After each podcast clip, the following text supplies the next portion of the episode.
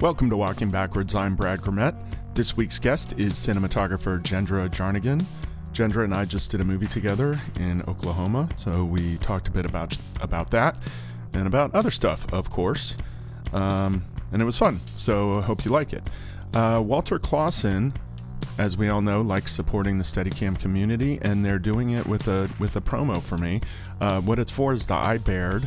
Um, they now have a two-inch iBaird. They also have the same four-inch, and the two-inch fixes the issue on the left side when you use it uh, with your Pro Vest.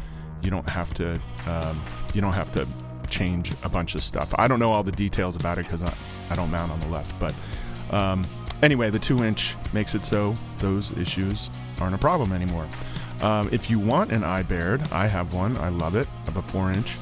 Uh, you can go to walterklassen.com and when you buy it, use the promo code WALKING and that will get you a nice discount, which is cool. Um, so check that out. Thank you to Walter Klassen for that. Also, check out my Patreon at patreon.com slash walking backwards and uh, sign up if you want to get Best Day, Worst Day, which is a special segment I do just for the Patreon supporters. Uh, anyway, uh, that's it. I hope you enjoy it. I'm sorry I haven't had a uh, episode in a while. Like I said, I was in Oklahoma, and um, I didn't have my gear and you know, all this stuff, blah blah blah, or the time really. So um, I guess some of you might have missed me. I hope you did. anyway, here's a new episode. Enjoy. Hello, Jendra Jarnagin. Hello, Brad. The second Jarnagin to to sit in front of that mic. Have you done that before?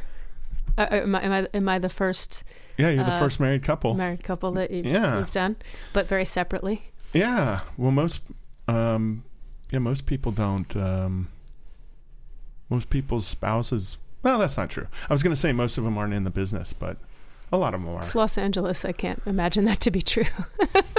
Yeah, well, it, it's funny. I've had people tell me, um, like, just people in the business are like, "Oh, I would never date somebody else in the business," and then other people are like, "Oh, it's nice dating them because they know what the what the the cat they know what the uh, what the job entails, and they know that you won't be home at night and stuff like that."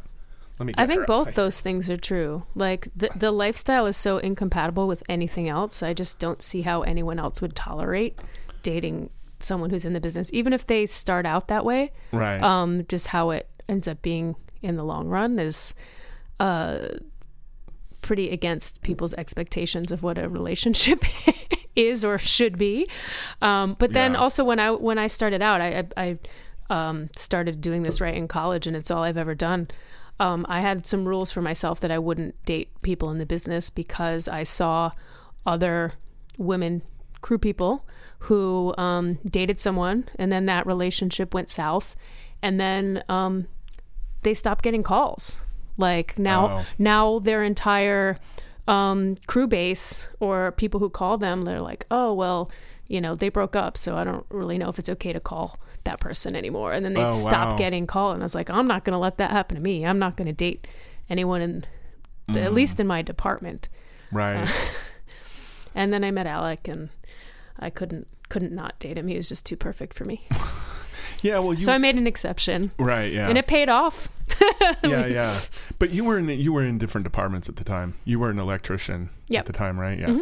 Or or a gaffer. Were you gaffing? I was a ga- yeah. When I met um when we met, I was a gaffer. Yeah. How many years were you a gaffer before you started shooting, or were you? I, Shooting I was shooting stuff the whole already. time? Yeah. So I went to film school for cinematography, and back when I got out of school, you uh, didn't come out with a reel because th- there was no video. Like Avids just came to my college Mm-hmm. the year that I graduated, so people didn't even transfer their film to video. Mm-hmm. Um, most of them, any- anyway. So you didn't get a copy of the stuff that you'd shot. You didn't have a reel.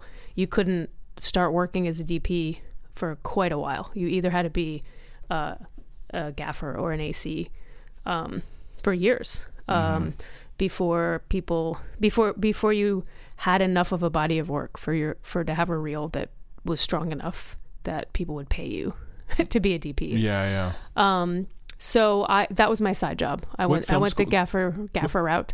I went to NYU under, Oh, okay. undergrad. Do you are Um, are you glad that you went to film school? Yes. Okay. Yeah, I, I didn't have any connections to the industry. I grew up in Rhode Island um, back in 1992 when I started. Like, there was no DVD commentary, there was no websites uh, or YouTube, or, or there, there was no other alternative ways to finding the information of how the film industry worked or how films were made or Yeah, that's a good how to get into it. So Yeah. there really was no other way to know what to do or how to do uh, without film school at that time. And, and things have changed a lot. Well, so- I'll question that one a little bit because we're we're um, we started in the business pretty much the same time, and I started as a PA. I didn't go to film school, and I learned by being on set. but how did you find your way into being a PA? I don't even know.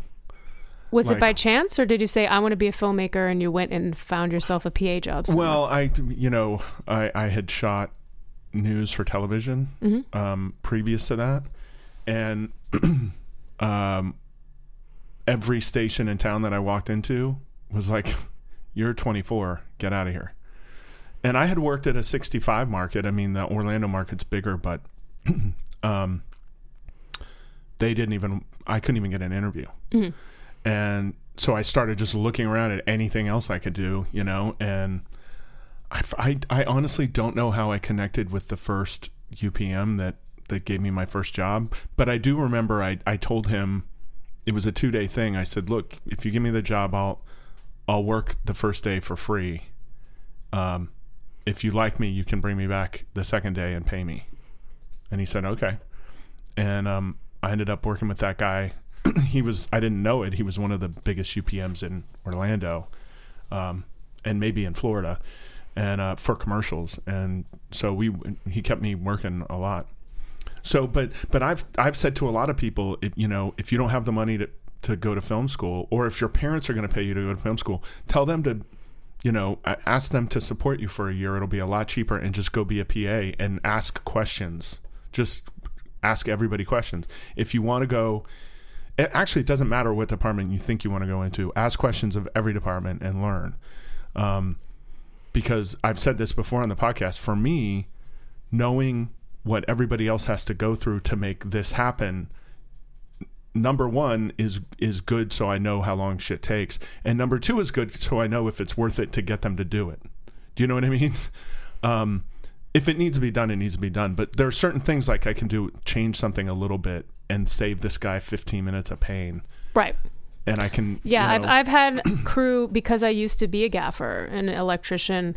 I've had crew like praise me for my judgment. Um, like, oh, thank God! Like, it's so great to work with a DP who used to be a gaffer because I won't ask them to do something huge that has very little impact. Like, Right. like, like I took over a TV show and there was like a 12k out on the front lawn, and I was like looking at the direction that it was coming in and like considering whether to move it and then i like l- i like stuck my head out the door and saw it was like up on a crank stand that was like leveled up on like you know all the different iterations of apple boxes like on this hilly front lawn. Total pain in the and total pain in the ass to move it. And then i was just like oh and i could tell that there just wasn't space. Like if we moved it you know basically that before it would not get in the window anymore because of it'd be cut out from the angle on the side Mm-hmm. that it was like not enough room to be to warrant moving it. Like like i could have moved it like eight inches or something. And, and it before it was like falling off the lawn or what, whatever the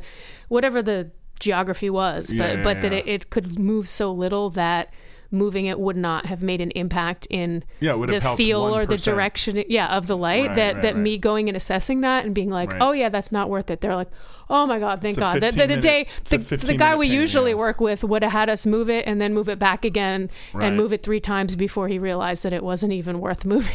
Right, right, right, right, right. It it it's um it reminds me of doing a commercial years ago with um an Orlando Magic player. Doesn't matter. Um, we were shooting in a front yard, and it's two people talking to each other, and we're shooting all of this side, and they've got excuse me. they've got 18Ks out there because you know it's Florida sun. We're out in the sun, and um, and the, the DP. So they turn around, so they shoot some of this side, then they turn around and shoot some of this side, then they turn around and shoot some of this side, then they turn around and they're move they're humping 12 by frames and 18 Ks and like just all the all the gack and I'm like I asked like the gaffer one of the guys I was like why is he making you guys move all this shit? And he's like cuz he doesn't know what he's doing he's he's like we're wasting 2 hours today because mm-hmm. he doesn't know to shoot all this side and then all this side. Either the director or DP didn't know. I, I can't remember whose fault it really was, but it was a it was a lesson in like, oh yeah, I mean, the amount of time. Like there can be instances where it's like, no, we just have to do it in order. Mm-hmm. And okay, fine. Um, but there are other times it's like I want to do it in order. Yeah, but you can save yourself two hours and have two more hours of shooting today if we just do it this way. And the smart people go, oh, okay, yeah, let's do that. Or we can just go home two hours earlier. You know, if it's not like super important, I get it for actors sometimes or for whatever reason it might be, but like just having people hump gear around a yard for no reason in the in the hundred degree Florida heat, like, come on, man. it's like anyway. I don't know if uh, if you've ever experienced that, but it sounds like you probably have. Sure as not only as a gaffer but as an electrician. Well, as an electrician, yeah, because then I wasn't the decision maker. I was just doing what I was what I was told. But then, even when you're the decision decision maker, you have to learn some lessons. You know, you sure. you know, that's how you get the experiences by going through it and being like, oh, I'm not going to do that again next time. Right. So, well, that's that's why I was saying like about you coming up as an electrician, um, and then gaffer. That's well, that's what you were saying is how important it is because you know what they have to do to mm-hmm. you know, um, to get what you want done. Yeah, I think that's good. Um, what show was that, by the way? Uh, the one that I was talking about with the um, the TV 12, the 12K. Uh, it was a Turkish television show shooting in New York. Oh. I don't know how to pronounce it. It was uh, called Ye- Yeni Bashtan, I think. Um, it, it the translation was not a literal one. Like they, it just gave it a completely different title in English, which was a green card and it was oh, really? about it was about Turkish expats living in New York City. But it was it was all in in Turkish. Great. so were all the creatives Turkish? Mm-hmm. Did they speak English, or did you have translators? Or the not all the actors spoke English, but the uh, the creatives did. Oh, okay. So sometimes they would translate with the actors for us. Right. Yeah. Yeah. Um, that's interesting. When was that? I don't remember. Um, Yes, I do, because it's when I bought my apartment. It was um, maybe nine years ago, because um, I was closing on my apartment while we were shooting. Like they called me on Thanksgiving and mm-hmm. said, "Are you available? We, we need to replace our DP. Are you available till um, Christmas?" Mm. And I was like, "Yes," with the exception of I'm closing on. I'm buying an apartment. I'm going to have a closing that I can't miss, and I probably won't have any say in which day it is. Um, right, right, and right. so if you're okay with that, like, and then the day that happened um, was the worst possible day to lose your DP. It was night exteriors and stunts, and I re- oh. I replaced myself with a friend of mine, uh, Adrian Correa, who we had the same agent, and um, we had both been told like whenever the agent would get a call and like, you know, oh, we're looking for DPs, and then they'd review reels that if they liked if they wanted if they liked Adrian's work, they liked my work. If they liked my work, they liked Adrian's work. Like there was something similar to our style oh, and, okay. and sensibility, and so we ended up meeting or, over that, being like, oh hey, we're always up for the same jobs. I guess we oh, have similar funny. taste, um, and we became friends. And so as a result, I had him fill in for me because I knew that he would. Um, uh, align his with. instincts are kind yeah, of the same, right? Yeah. Right. And uh, they did a 16-hour day, and he drove. He attempted to drive home, to Connecticut and fell asleep at the wheel. And he ended up being okay, but he totaled his car and broke his collarbone. Oh my god! So he's very lucky that that he was okay. Wow. So wow. The, the moral of the story is, you make a decision to drive home when you think that, that you're fine because you're all amped up on the Oh, adrenaline yeah. of shooting The crash comes real and then fast. like 45 then you've got a 45 minute drive ahead of you Yeah. and you've been working a long time like you're you're not in the right mind to make that judgment call or not not in the right mind but your assessment of your faculties is inaccurate Mm-hmm. um remember that Yeah. I mean, it only takes your brain like take your take the rides and rooms folks take the rides and rooms Right, yeah. I think it only takes like 10 to 10 to 15 minutes for your brain to like start Ramp shutting down. down, Yeah. like um I don't know. I mean, I've I've been there before. You don't you don't drive too often, do you? no Yeah. Um so you probably haven't luckily experienced that too much, but no out here, you know, sometimes you're driving home at rush hour or something, or to work in you know bad times of the day. Uh, you know, a, a a a 15 or 20 mile drive can be two hours. You know, um, and two hours you can do a lot of damage. uh, yeah. So I I remember. I mean, there's so many. You hear about it all the time. Guy f- totaled his car on the way home. He's so lucky. Oof. Anyway, that's why I was talking to Afton and also um, um, who else was I talking to about it? New York guys that live that kind of ta- far out of the city yeah that end like up taking Athens and rides and stuff all the time. yeah, Yeah, Mhm. or Long Island and um, yeah, but they've said they're pretty good about the the rooms.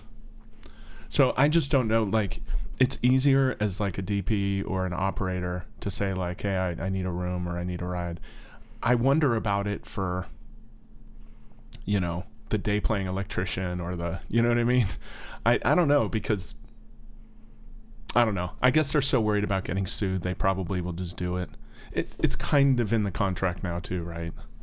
kind of yeah kind of right when it's like yeah um but also pas you know the the the worst times i've fallen asleep was when i was a pa they do they work those folks hard and then uh, often they have them driving oh yeah It's like I, I same same movie that I uh, told my story about um, Worst Day, uh, w- one of the films that I accidentally triple dipped on.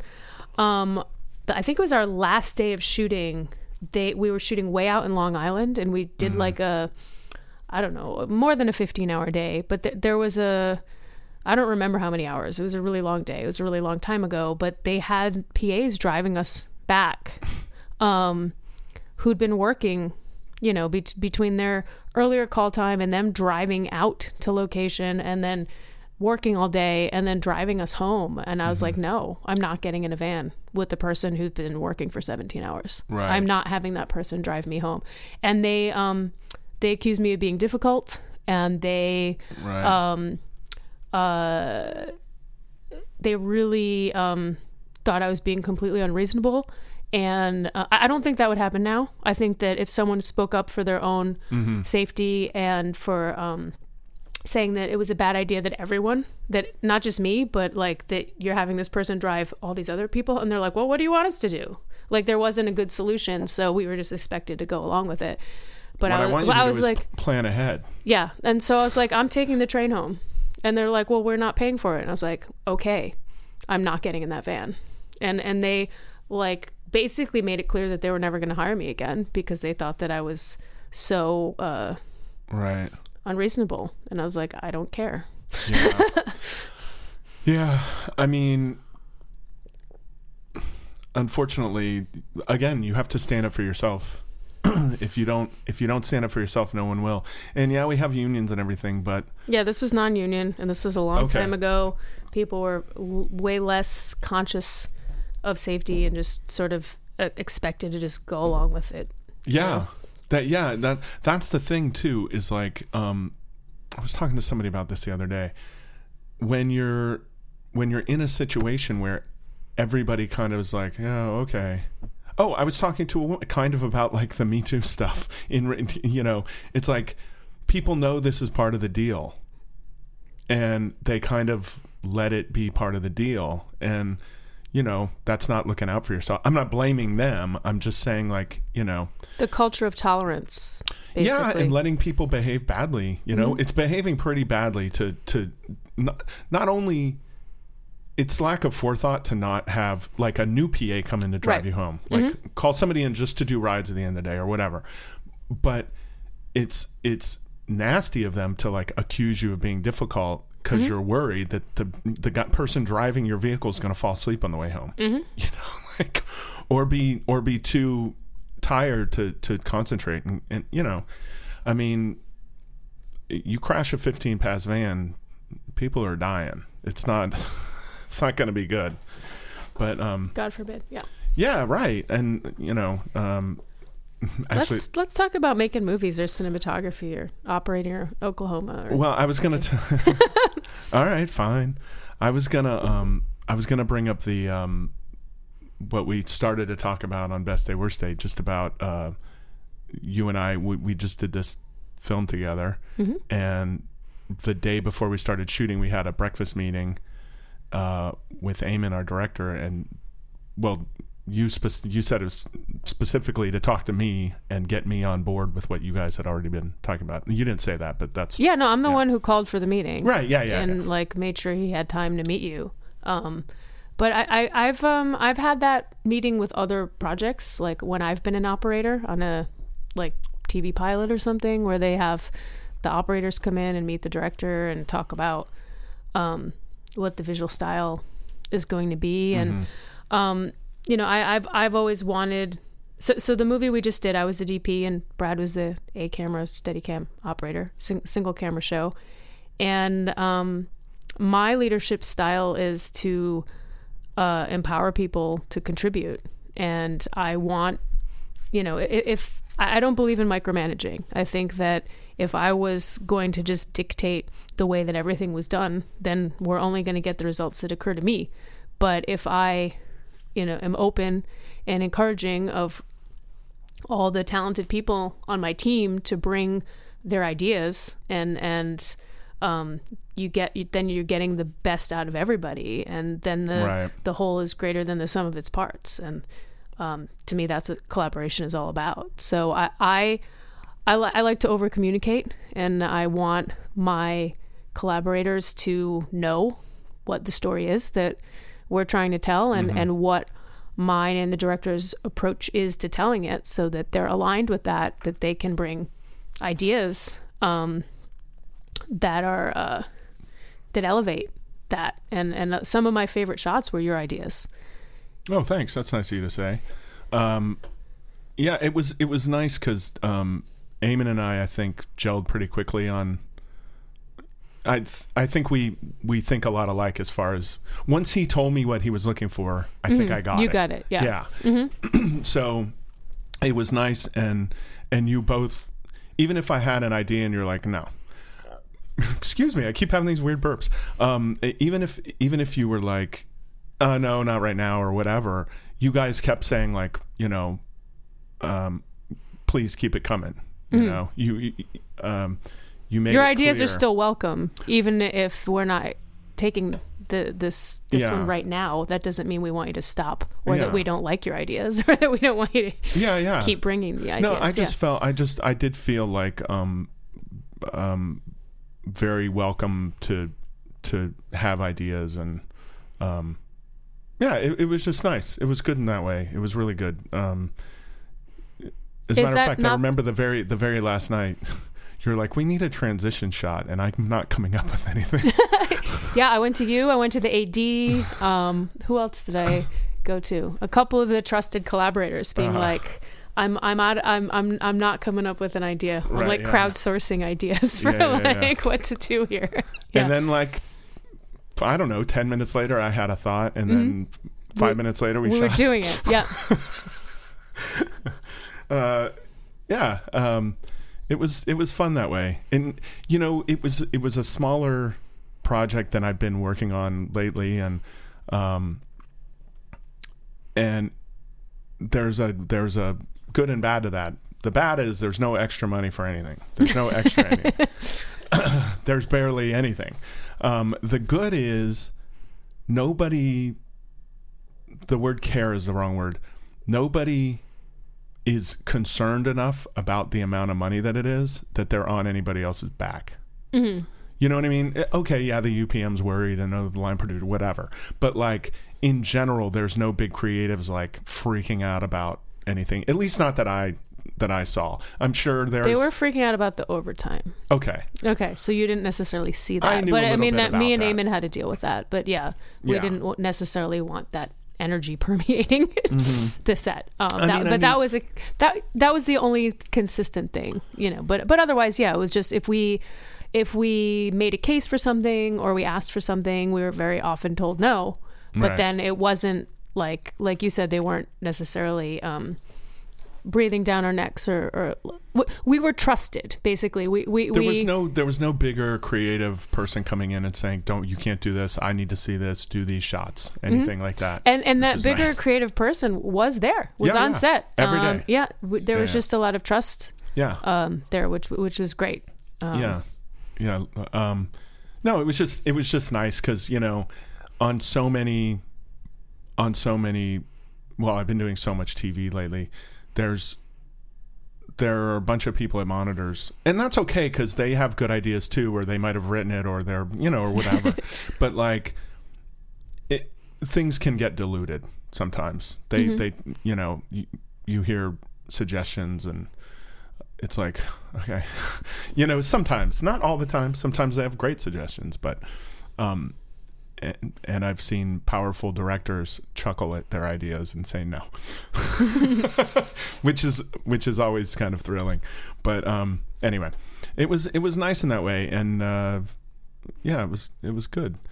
Um, and we used these crazy anamorphics. yeah they were crazy What do you? What do you? So I don't know if you've ever done that before, like using a crazy old set of lenses. Would you, based on just yes or no, would you do it again next week? no Okay. okay. Question number two: Would you rent from a different place? We're not going to say the name of the place, but no it wasn't was the like no it wasn't the place's fault Okay. no we i mean we're using lenses that were from the 60s and Right. so they're a little delicate and so you know the focus motors you know uh, a little too powerful for them whatever and then the the focus like mechanics come i mean it's it's the risk that you take when you're working with vintage glass i don't i don't think that they were poorly maintained or I don't think a bad were- set or anything I, like that I don't think, think they were properly serviced. That's what I'm starting to think. But anyway, that's okay. Um, we're not. I'm not trying to shit on anybody. We just had some weird problems that, um, like the like the the. Remember when I didn't know that the 35 didn't go to infinity, yes but it actually did. But it but, the, but the, was markings were off. I knew the markings were off when I took the lens, but I Yeah. I picked up the lenses on a Saturday, and I picked up the lenses. I'm not an AC. Like the the Right, right, the, right. the circumstances under which I was the one personally picking up the lenses was like very unorthodox and Yeah. circumstantial. Um, but I I knew that, and I was like, well, we're just gonna we're not gonna use this lens that often. We're just gonna have to. You know, eye focus it or tape mark it or, Yeah, yeah. or whatever. So- Yeah, the other one. it, it was not an it was not good enough reason for me to disqualify that set of lenses at the 11th hour when I didn't Oh, when those yeah, were the lenses that I wanted to use and didn't have any No, other I understand that. No, no, no, no, no. I'm not. I'm not putting it on you. I'm just saying, you know. Anyway, um, but they, but they looked really crazy. I was trying to think, like, how many shots did we actually do with the 24? um maybe two Right. In the whole movie. we, we I think we knew that when we took the 24 like we're like this this lens is really um really out there. I don't know how often we're going to use it. I actually I um took a little video um at the checkout of what that lens looked like and sent it to Eamon to be like I want to make sure that you like this because I'm considering not even taking it because it's so extreme and like I want to make sure that you actually dig it and think Right. we might actually use it if we're going to take it as a part of this set. Yeah, yeah, and I yeah. sent I did, did a little like pan around and had like a person walk across the frame and like sent him the the video from my iPhone of like the monitor and he's like I love it. And I was like all right, great. Uh, I think I saw that video. Like- looks like you're walking around a corner when you're just walking straight. Walking by. straight. Yeah. Yeah. It's pretty nuts. um, but we did use the 35. More than I thought we would actually. Oh, really? Yes. Yep. We used it on a couple of shots that, um, surprised me. Like the like the wide shot we did uh, out in the junkyard. Mhm. Um, I was surprised we used that lens there at all. Although at the at the at the focus at the distance it was focused at, it doesn't look as crazy, and it was like a lock off. So Well, I learned if you if you stop it down to an eight or eleven, like it doesn't look the edges don't look as nuts. right, yeah. So yeah, it's yeah. it's almost like two different lenses depending on what stop you use it at in terms of what it looks like. We we should talk about what lenses we're talking about. We haven't even said the name of the movie.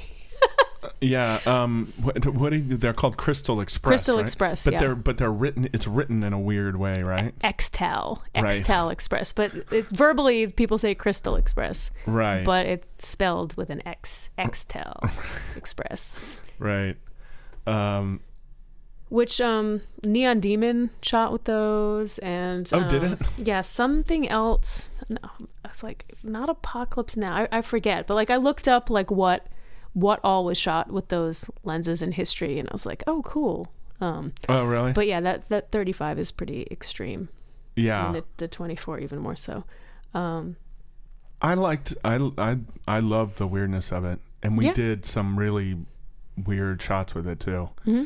Like the that was a first for me. Like I've never, I've really never done a shot like that before, and I know people have in music videos and stuff.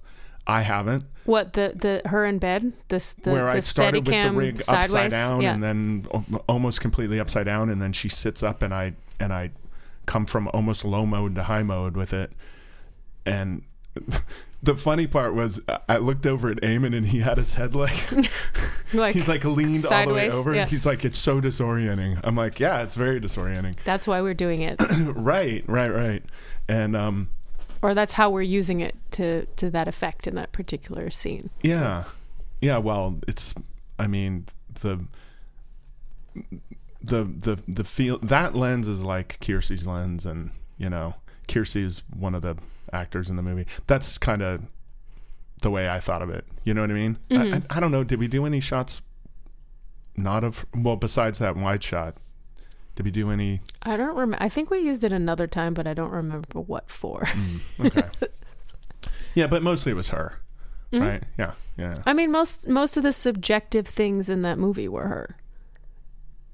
Yeah. I mean, it was her subjective mental state of going on this journey, you know, and that that's what emboldened us to do this, you know, strong visual style at the times that we did.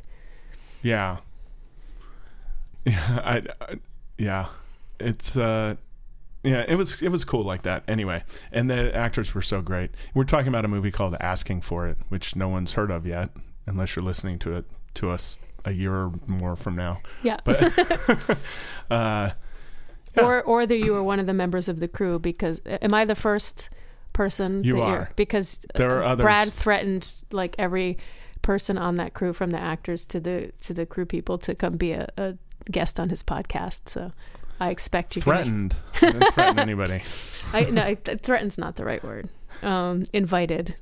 No, hopefully, you know, um, most of the people that I talk to about it are are um, very into it. Actually, I had I had one that was supposed to happen on Wednesday, but um, um, she was not feeling well, so we'll do it another time. But um, anyway, um, I I don't I hesitate to say the name just in case I was being blown off and she'll never come on.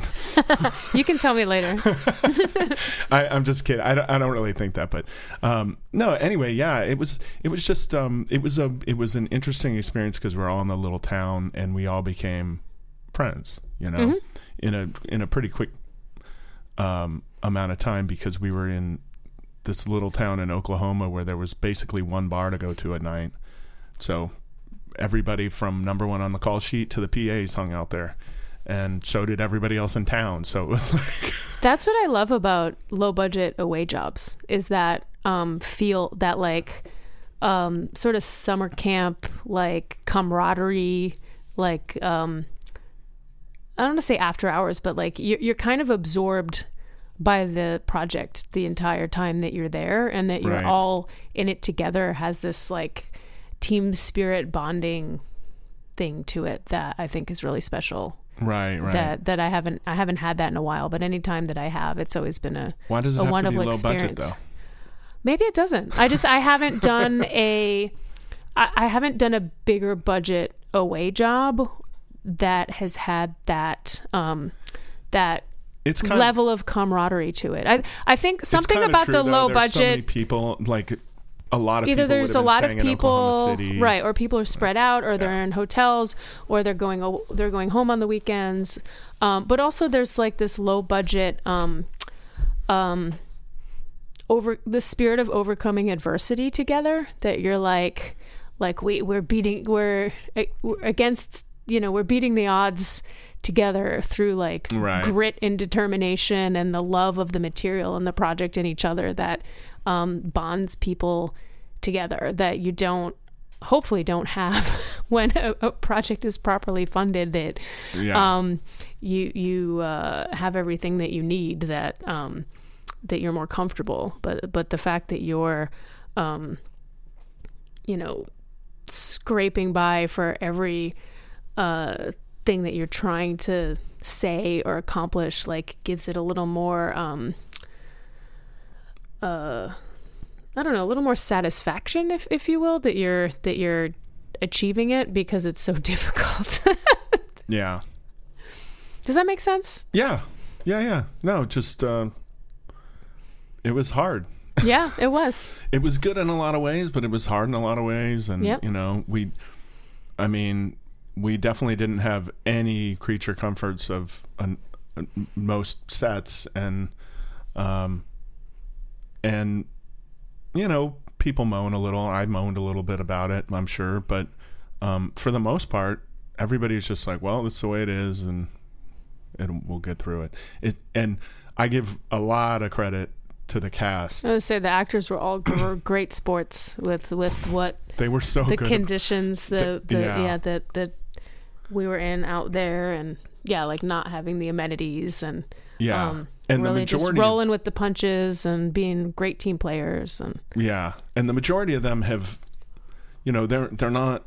They, um, a few of them are young, but for the most part, they're not new. They've all worked on, On- much bigger films on some yeah some of them on giant movies Mm-hmm. and you know um so they know what it's like you know to have lobster and steak for lunch every day. Mm-hmm. and um and they were super cool like especially luke Mm-hmm.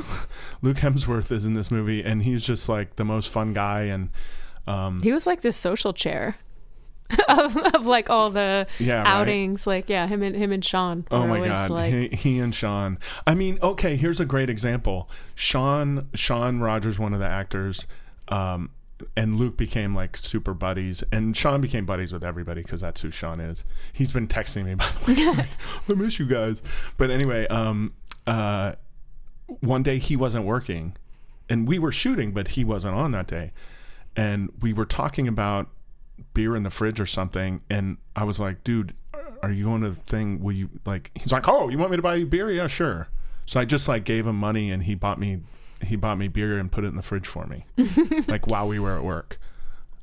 When does that happen? Because we were so we were we were staying in the same in the same hotel but like how often does that happen? I just and like it was nothing you know? which was great. Anyway um it was a lot of fun. Yeah. And Kiersey and Ebony bought me uh, brought me tacos one night. they went on a run and was they so were like sweet yeah I think I I think I just lucked out. I was in the right place at the right time. but um anyway. Um it was just an it was just a nice experience with all of them. No one no one complained and and um you know how that is. Once one person starts it it Mm-hmm. rolls downhill, you know.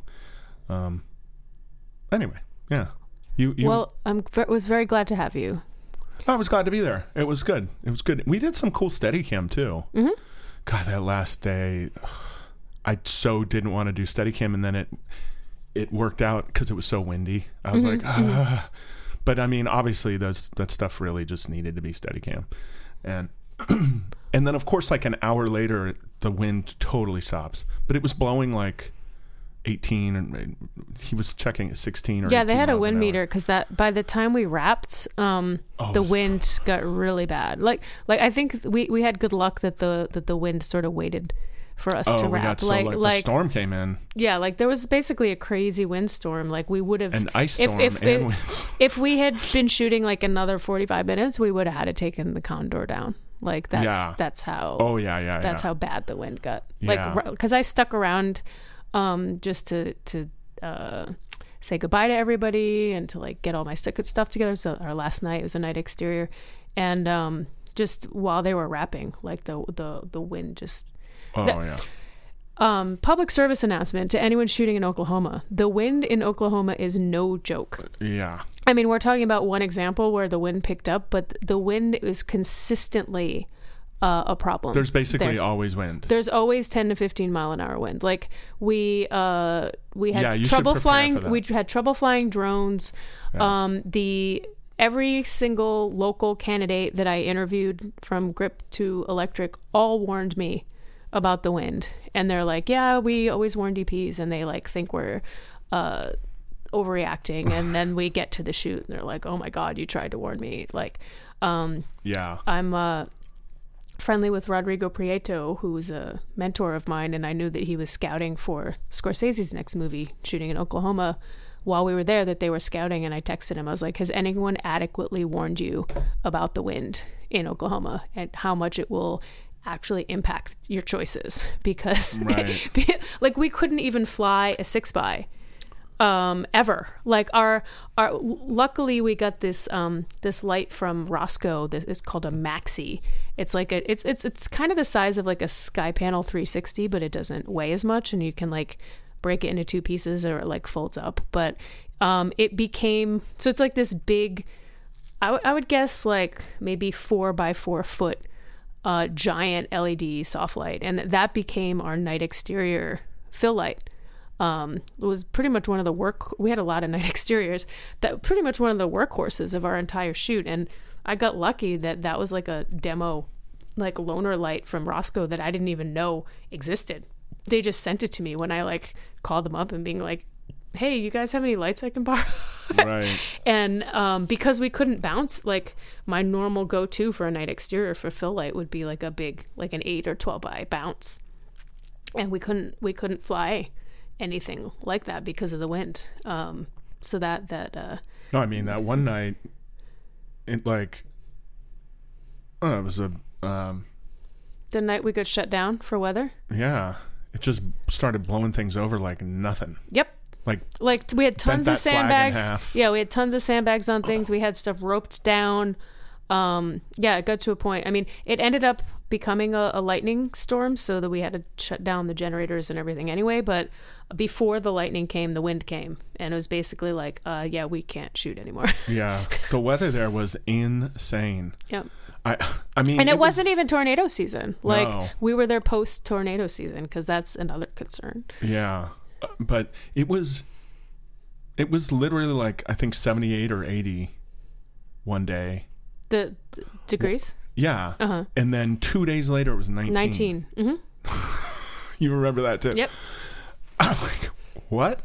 I mean, th- that's the funny part. Like on the last day, I came in shorts and a t-shirt, and then as soon as the sun starts going down there, the temperature starts coming down really fast. And we knew it was going to get colder anyway. But I just started putting clothes on, like, mm-hmm. and finished the night in not my heaviest jacket, but you know, a winter coat and, a hat and, and a- yeah. yeah like yeah, and a wool cap because it was probably in the 40s maybe mm, I don't. I think it was lower, and it got even lower as they wrapped. It was going down, but it might have been, let's say, forty when we when we finished, and you know, well the next day with the wind and everything it was down to like the teens yeah, right. That's like when. the day we left well, was, they finished wrapping at like eight in the morning or nine in the morning or something. I mean, I went back. Uh, I don't know, four, three, four. What time did we wrap? Something like that, right? yeah between three and four Yeah, and um, they spent another four or five hours out there, and it just got colder. They told me you could barely stand on the on the um, uh, on the lift gate because it was iced over. oh wow I thought you were gonna say that you barely barely stand on the ground because you'd get blown over by the wind. Well, between the wind and the the ice, like it wasn't a it wasn't a safe place to be. That's why it took them so long to wrap. It would have been like a three hour wrap maybe or something. But well, it like, was the last night, so they had to like sort and organize shit too. that so- you know, no, I know, but but like just getting it into the truck, he's like shit was flying everywhere. Keith was telling me about. It. I'm like our key grip. He was oh my god, but um, and we were I was drinking beer in in the in the lobby of the hotel with everybody else. It was um, it was pretty fun. Um, all right, have we talked about all our t- recent movie stuff, or is there more to talk about it? I don't know. I mean, there's an infinite amount of things to talk about. Like, No, no, no. I just mean about the that movie. yeah, yeah. Yeah, uh, I think we've I think we've talked that out. Well, I'll, I'll I will say I did um I did a short film like a week later. So I, I went straight from Oklahoma to Poland for Camerimage, um, and then I went back from Camerimage the next day. I, I had a tech scout, and then like two days later, I shot this f- short film. It was like an 18 hour day, like a short done in all in one day. Um, but I got there. I, I knew I was going to be operating myself because it's a pretty small crew. And I got there and I was like, "Fuck, I miss Brad." I was like, "Oh, I have to like operate. I have to like, be, I have to like make these decisions myself, and like Right, I have to like right. go and like set up the camera. And, crap. Like, can I just like deal with the lighting and Yeah, um, it, it wasn't that. It was more just the um, uh, because I was so drained creatively and energetically from having just wrapped that feature and going straight to Poland and not having really adequately rested or recovered. yeah, That it was more of a um, men- mental creative energy that I had to focus towards um, shots and shot design that I had uh, become accustomed to, um, you know, putting that uh, ball in your court Yeah. and, and feeling comfortable with that, you know, as a as a collaborator. That um, that I was like, oh, okay, I'm spread a little thin right now. Like I like Brad's got that. Like I don't need to put my energy or focus there because I had that trust that. Yeah, I yeah. could like put it somewhere else, which is what you know I prefer not operating. Um, which is always weird at, at like the the level that I'm working at. The, the, the part that's always weird is like the interview stage where people ask me how I feel about operating, and I'm just like, oh, am I going to talk myself out of a job because they're going to not? They're like expecting the DP to operate at a you know two million or one million dollar movie or like the stuff that I usually right. am, am shooting as a DP, and I always answer that question in a way that you know is sort of open ended because it is the truth. Like I'll I'll operate if I need to, yeah, yeah, yeah. um, and and occasionally I have chosen to operate for for specific reasons, but very often it's just a budgetary reason where it's just like oh well we don't um, have the money to have or, or we don't have the space to have like you know quote unquote extra crew members like uh, they they expected me to operate on this movie until we got to the point where it was clear we needed enough steadicam that um, it warranted, especially being out in Oklahoma. I think if we were shooting that in New York or LA, we would have day played a steadicam operator. Right. But the fact that we had to would have had to keep bringing somebody in, um, there was like, oh, okay, well, we we know that we need steadicam yeah. uh, at least half the amount of money you spend on half the time. Yeah, so it was like Right. let let's just get a full time Steadicam operator who you know can be the A camera operator because Yeah. I'd rather have an operator yeah, if we can swing it. And you know what? It, it's funny. Um, I think in many cases, it's not if you can swing it; it's can you not? you because you've been there, and it's like, okay, what do I work on right now? Talking to them about where the dolly track needs to go, or talking about where that light needs to go, or talking about talking Or, to or go look at my they need to go? exposure. Yeah, or, Or- or go figure out like, you know, how bright the sun is across the street, you know, hitting that white building and I need to set my exposure based on that. So I have to build up my light level and like is the sun moving it, it, it it's just so much to think about. I mean, I, in my in my opinion, uh, like not having an operator is akin to like not having a gaffer. it's just it's way slower. Yeah, It- it's it- way it- slower. so so they're like, can we afford to have this? It's like, can you afford not to? How much overtime are you are you ready to do? You know, if if if I can save you and production an hour every day, that's an hour of that's a lot of money. Yeah. That's way That's more more than, they're than you're me. making. Yeah. way more. So, you know, it just never. It just seems short sighted to me. But luckily, they came around, and um, uh, just with. Just with the way some of that was, it, it would have been rough on you. Oh, I know. It would Yeah. have been rough. So, um, Luck- Yeah, and luckily, when we the only we only had a second camera for one day, um, but um, we, we should have had one for for more than one more than one day.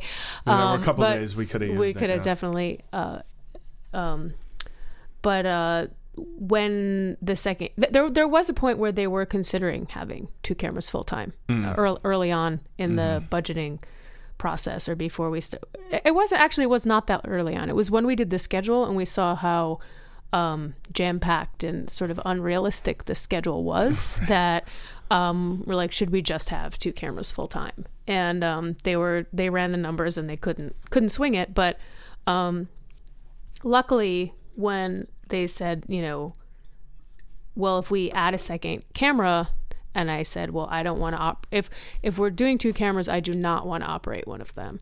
And i'm i was prepared for that to be not a fight but like a me having to justify why and convince why and that's like normally the case that you have to um, explain why that's not in their best interest or mm-hmm. what where what your position is on that but they they immediately got it. They're like oh no we wouldn't want you to operate we Oh, wouldn't okay. want you to operate the second camera. Like that what would be the whole point is to make everything go faster. Like if you have to pay attention to two cameras at once because you're operating one of them and you can't see what the other operators do like that doesn't that doesn't save time. And i was like oh, i'm so glad that funny, you, there's i'm so glad that you realized that. There have been big movies out just recently that um good sized movies where um the DP did B camera. Mm-hmm. And um well I'm always a little surprised by that.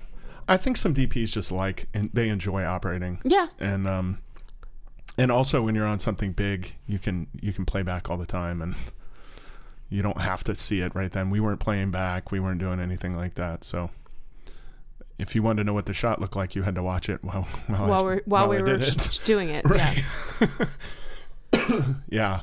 Um, and not only that not not that i'm so attached to having to look over the other operator's shoulder but so many judgments are being made on the fly about what you have for coverage and what you can get away with cutting in your shot list based on how your shot just went like like watching that shot is like oh okay we got that. We don't need that close up you know because that played so well in the two shot or um, that moment you know that that we'd shot listed like to make sure you get these points or beats out of the scene you know and that, like we've we've got that. Or we don't have it and we needed to add a shot because what we conceived of as a oner like the timing and the pacing isn't working out so we need to add uh another shot so that you can repace the mm-hmm. scene. And you you can't really know that stuff until you assess how it's going to be like you know do you have it or not have it? Or do you have it well enough that you can combine shots and coverage? And it's like the the the organism the living organism that is the shot list just needs constant constant assessment. And if you're if I was to be operating the B camera and not getting to see what the A camera was doing I couldn't be properly assessing those things right, yeah, yeah, yeah. I mean, that's how I feel about it. But I, I I do understand that a lot of DPs are attached to operating, either because they enjoy it or, um, you know, I, I see a lot of younger DPs who struggle, like who are, who are getting the opportunity to do bigger films and coming into the expectation that they won't be operating, and they're really struggling with. You know, how are they going to communicate with an operator who isn't them and, and just fearing that they're not going to get what they want? Like Right. like so much of their identity of their of themselves as a cinematographer is wrapped up in them operating the camera and um you know the way that I look at it is it, it's it's part of it's part of growing as a DP is learning how to communicate to an operator like what you what you are looking for and what you want from that operator you know I, I always obviously i'm married to a camera operator so i respect the camera operator's job and, and position but Right. I, I feel like a good camera operator can bring more to the table than i would um, get out of it if I were operating myself. Right. Right. Yeah. I think. Yeah. I think with um with um with somebody experienced, that's true. You know, I I. I, I used to be I mean as you learn you, you learn you know? So over the years I think I've I've worked with pretty much every kind of person. The one that wants all the input the one that wants to tell you everything the one that you know that every version of that. And um and I, i'd say most operators or good ones anyway can can work within those boundaries whatever they are it may take a few days to figure out exactly what they are but um but yeah you know if you just want to say like go from here to here period that's it i want it this tight period fine. I can do that. I mean it can be it can be a little less fun um but you know um it's it's also less work kind of. So you know um anyway uh, I, I appreciate that you respect that you know we have something to offer. I i think just in the in the general world people hear the the term camera operator and they're like yeah i mean i have a phone. I can i can take a video too. You know what i mean? And people think of it i'm i'm making it a little i'm exaggerating a little bit but in general like people oh um, the idiot with the camera like whatever you know? And they don't understand that like there's a lot of logistics involved. Okay yeah putting your eye on the eyepiece and looking through it and doing the shot that's the fun part. And uh, other stuff can be fun too but like you know how long it takes to learn like exactly where you need to put dolly track and which way you need to put the dolly and this and do this and like how can we get i need to get here but there's the walls in the way and how do we d- right? And if i go oh we'll just do this this and this and it'll work and i know that it's great instead of four of us like um you know what i mean Like, Yeah, no, I remember those. I remember learning those lessons in film school. I remember setting up the dolly facing into the window and being like, "Oh fuck, we can all see each other. I mean, see ourselves." You know, Oh, right, you right, know, like right, those right, right. kinds of right lessons and like and ref- dealing with reflections. I mean, the the day that you were sick, that um, oh god I- i, got the flu oh, you weren't the only one, but um, i know but yeah, that was a serious like took took a couple people down for a couple days. Um, but the the day that you were sick, and then I did some handheld, and then um, I, you know, I hadn't. I'd been out of practice, you know, like I hadn't been operating in a little while, and like Yeah. wasn't in that mindset. Um, even though I do, op- I do operate myself. I do operate sometimes when I'm DPing, and then sometimes I do operate for hire on like TV shows or like second unit DP slash yeah C camera operator on a TV thing or whatever. But um, my point being, I, I know how to operate. uh, but in this case, I was out of practice, and then I just started um, vibing and flowing with the actors, like following them from one car to another car.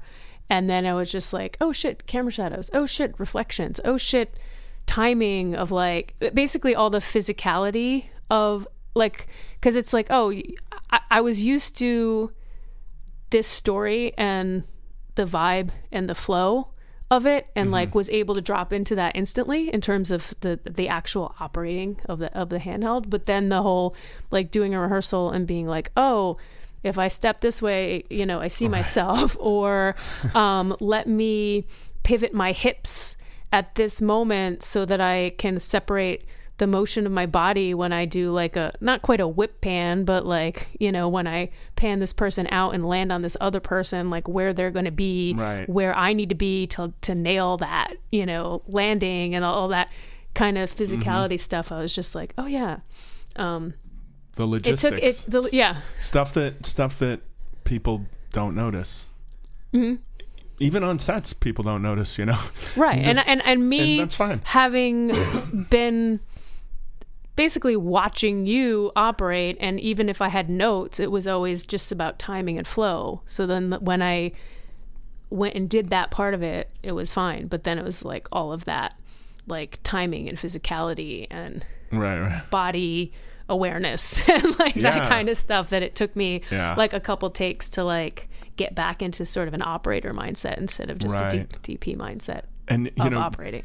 Right, yeah. Well, dolly work used to be way tougher with film because you had to contort your body into all kinds of positions Right. to keep your eye on the on the eyepiece. eyepiece, yeah. And now, with the exception of handheld and here and there, I'm I'm monitored like ninety five percent of the time or whatever, um, which a lot of people are now, and um, it's just a lot different. So like you can raise and lower the camera, and it, I don't have to do anything. You know, um, I, I've told a story about doing a shot on American Horror Story where I had to go from 100 and, uh, completely tilted up to 180 degrees, completely tilted down, and a timing thing. And Did you have two monitors? One for the front of the shot and one for the back I end of had no shot? monitor. All Oh. I had was the long eyepiece for the.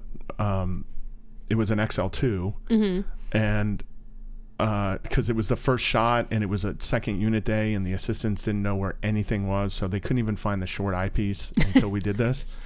And I was a sweaty mess because I was literally starting like on a knee on the dolly because the long eyepiece is that long. So it's and it's like pointed straight down and then you have to stand up with it because we were going from um well yeah I, we weren't we weren't booming i don't think. I think it was a tiny boom. But um at the end i'm standing on an apple box looking straight down into the, anyway I recently did a film job, and I there were times where I just capped the eyepiece and used the monitor for, for those crazy right which, contortiony which i things. uh, which Like, i happily would have done but they couldn't find the monitor yet it was you know we walked on the stage and it was also there was there was two 35 mil no sorry three 35 millimeter packages and three super 16 packages all on the floor it was like 80 cases sitting in the middle of the stage and none, nobody knew where anything was so welcome to second unit. Right. So I was a sweaty mess by the by the end of the first setup.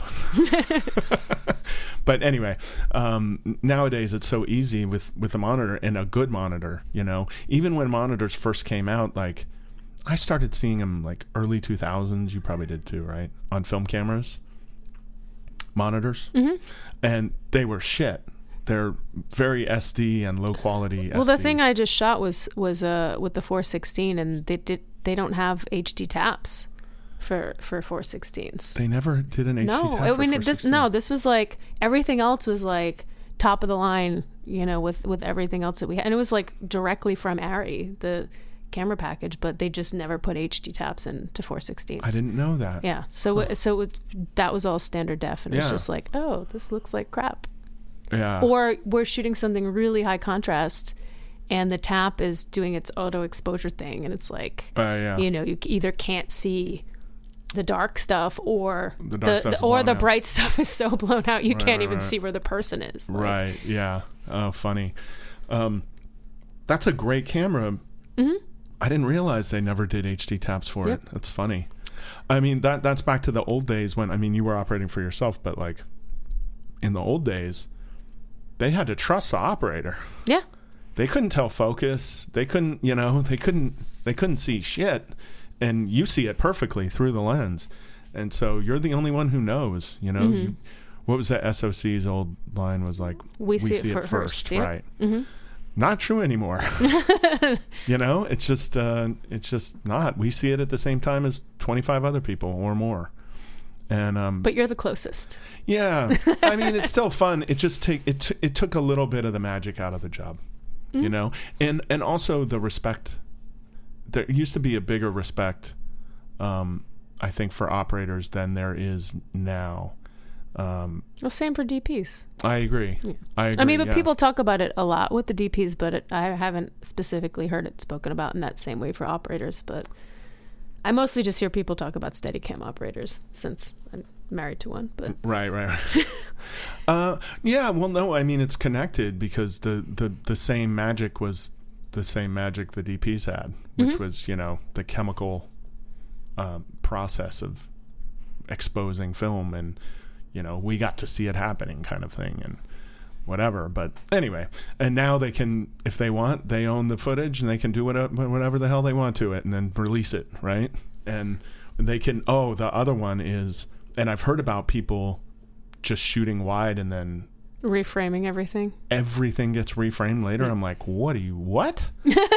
like that's so crazy. Um, but no, I mean reframing in post, like it's just so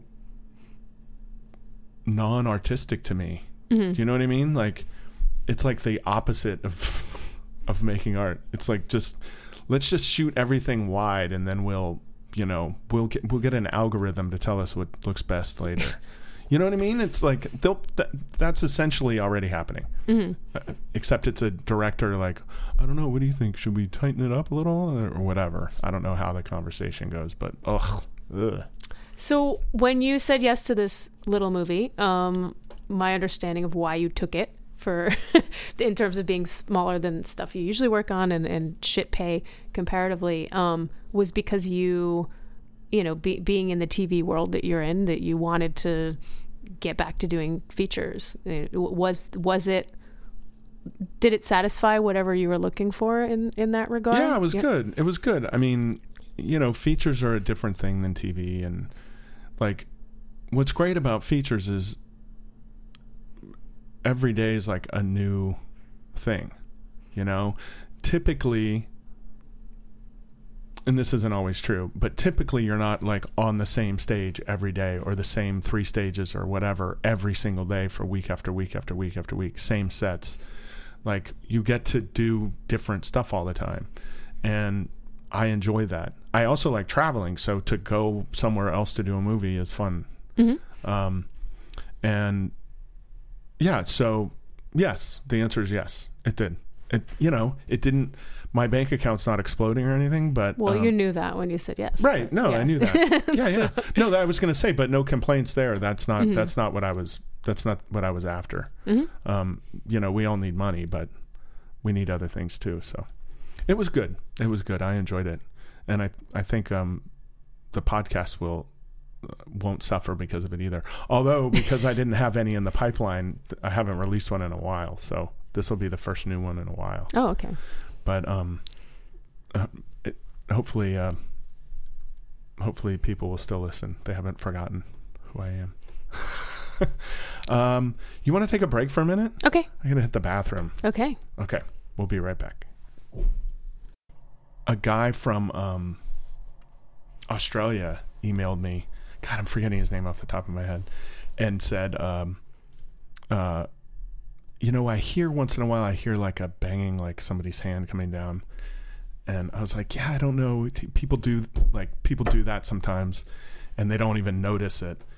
And um, he said, "Oh, you should get these shock absorber pad things, which is why I have these."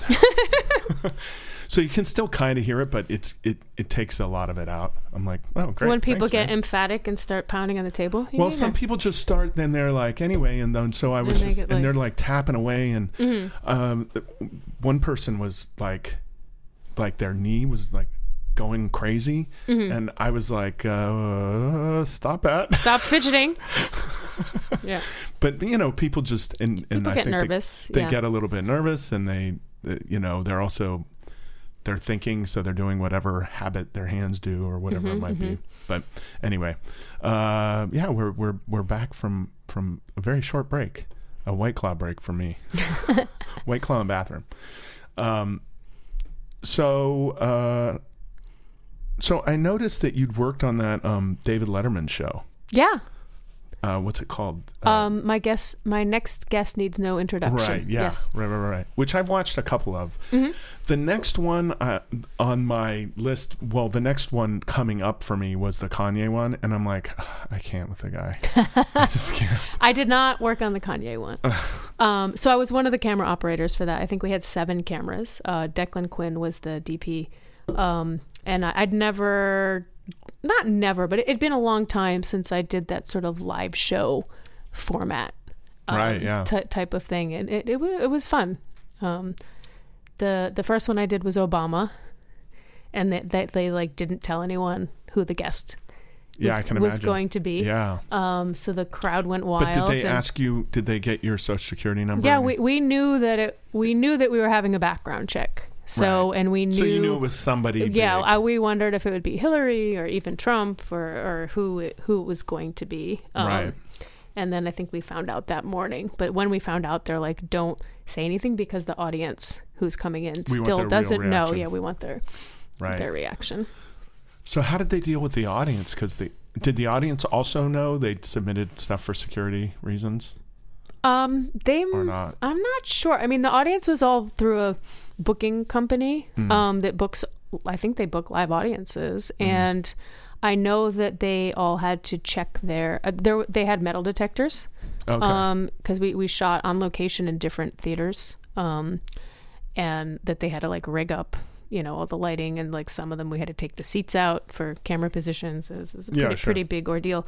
But the um, they had metal detectors and they had um, uh, little bags for your cell phones. So you Oh, you, right. you I think they gave them to you, but they were in a lock, like in a locked up You couldn't get 'em out. situation. You couldn't get them out until So you had left. your phone on you. I If you think ha- so. If you saw an emergency call, you could get somebody to open. it. no, I don't know. You you couldn't see your phone. It was uh, almost like in a, like Oh, a like a little black bag. lead, yeah, a black bag okay. where it was locked. You Got it. know, Huh, I don't. I don't think they literally confiscated the phones. I think they, you Right, know, they just they made left, you lock up your phone. Yeah. right, got it. That makes sense. It, as opposed to them holding them and everybody losing their phones or whatever. Yeah. I think a lot of comedians are doing that now. Um, yeah, that's that's pretty cool. Um, how long? And the Obama one was great. Mm-hmm. Um, how long was it? Was it one? It was just one interview, right? Yeah, That each one was two or anything. no, each one was one a one day shoot, and I think we did. Did we go through them twice? Um, trying to remember if we went. I don't think we did. Well, gosh, why don't I remember Mm. whether we did?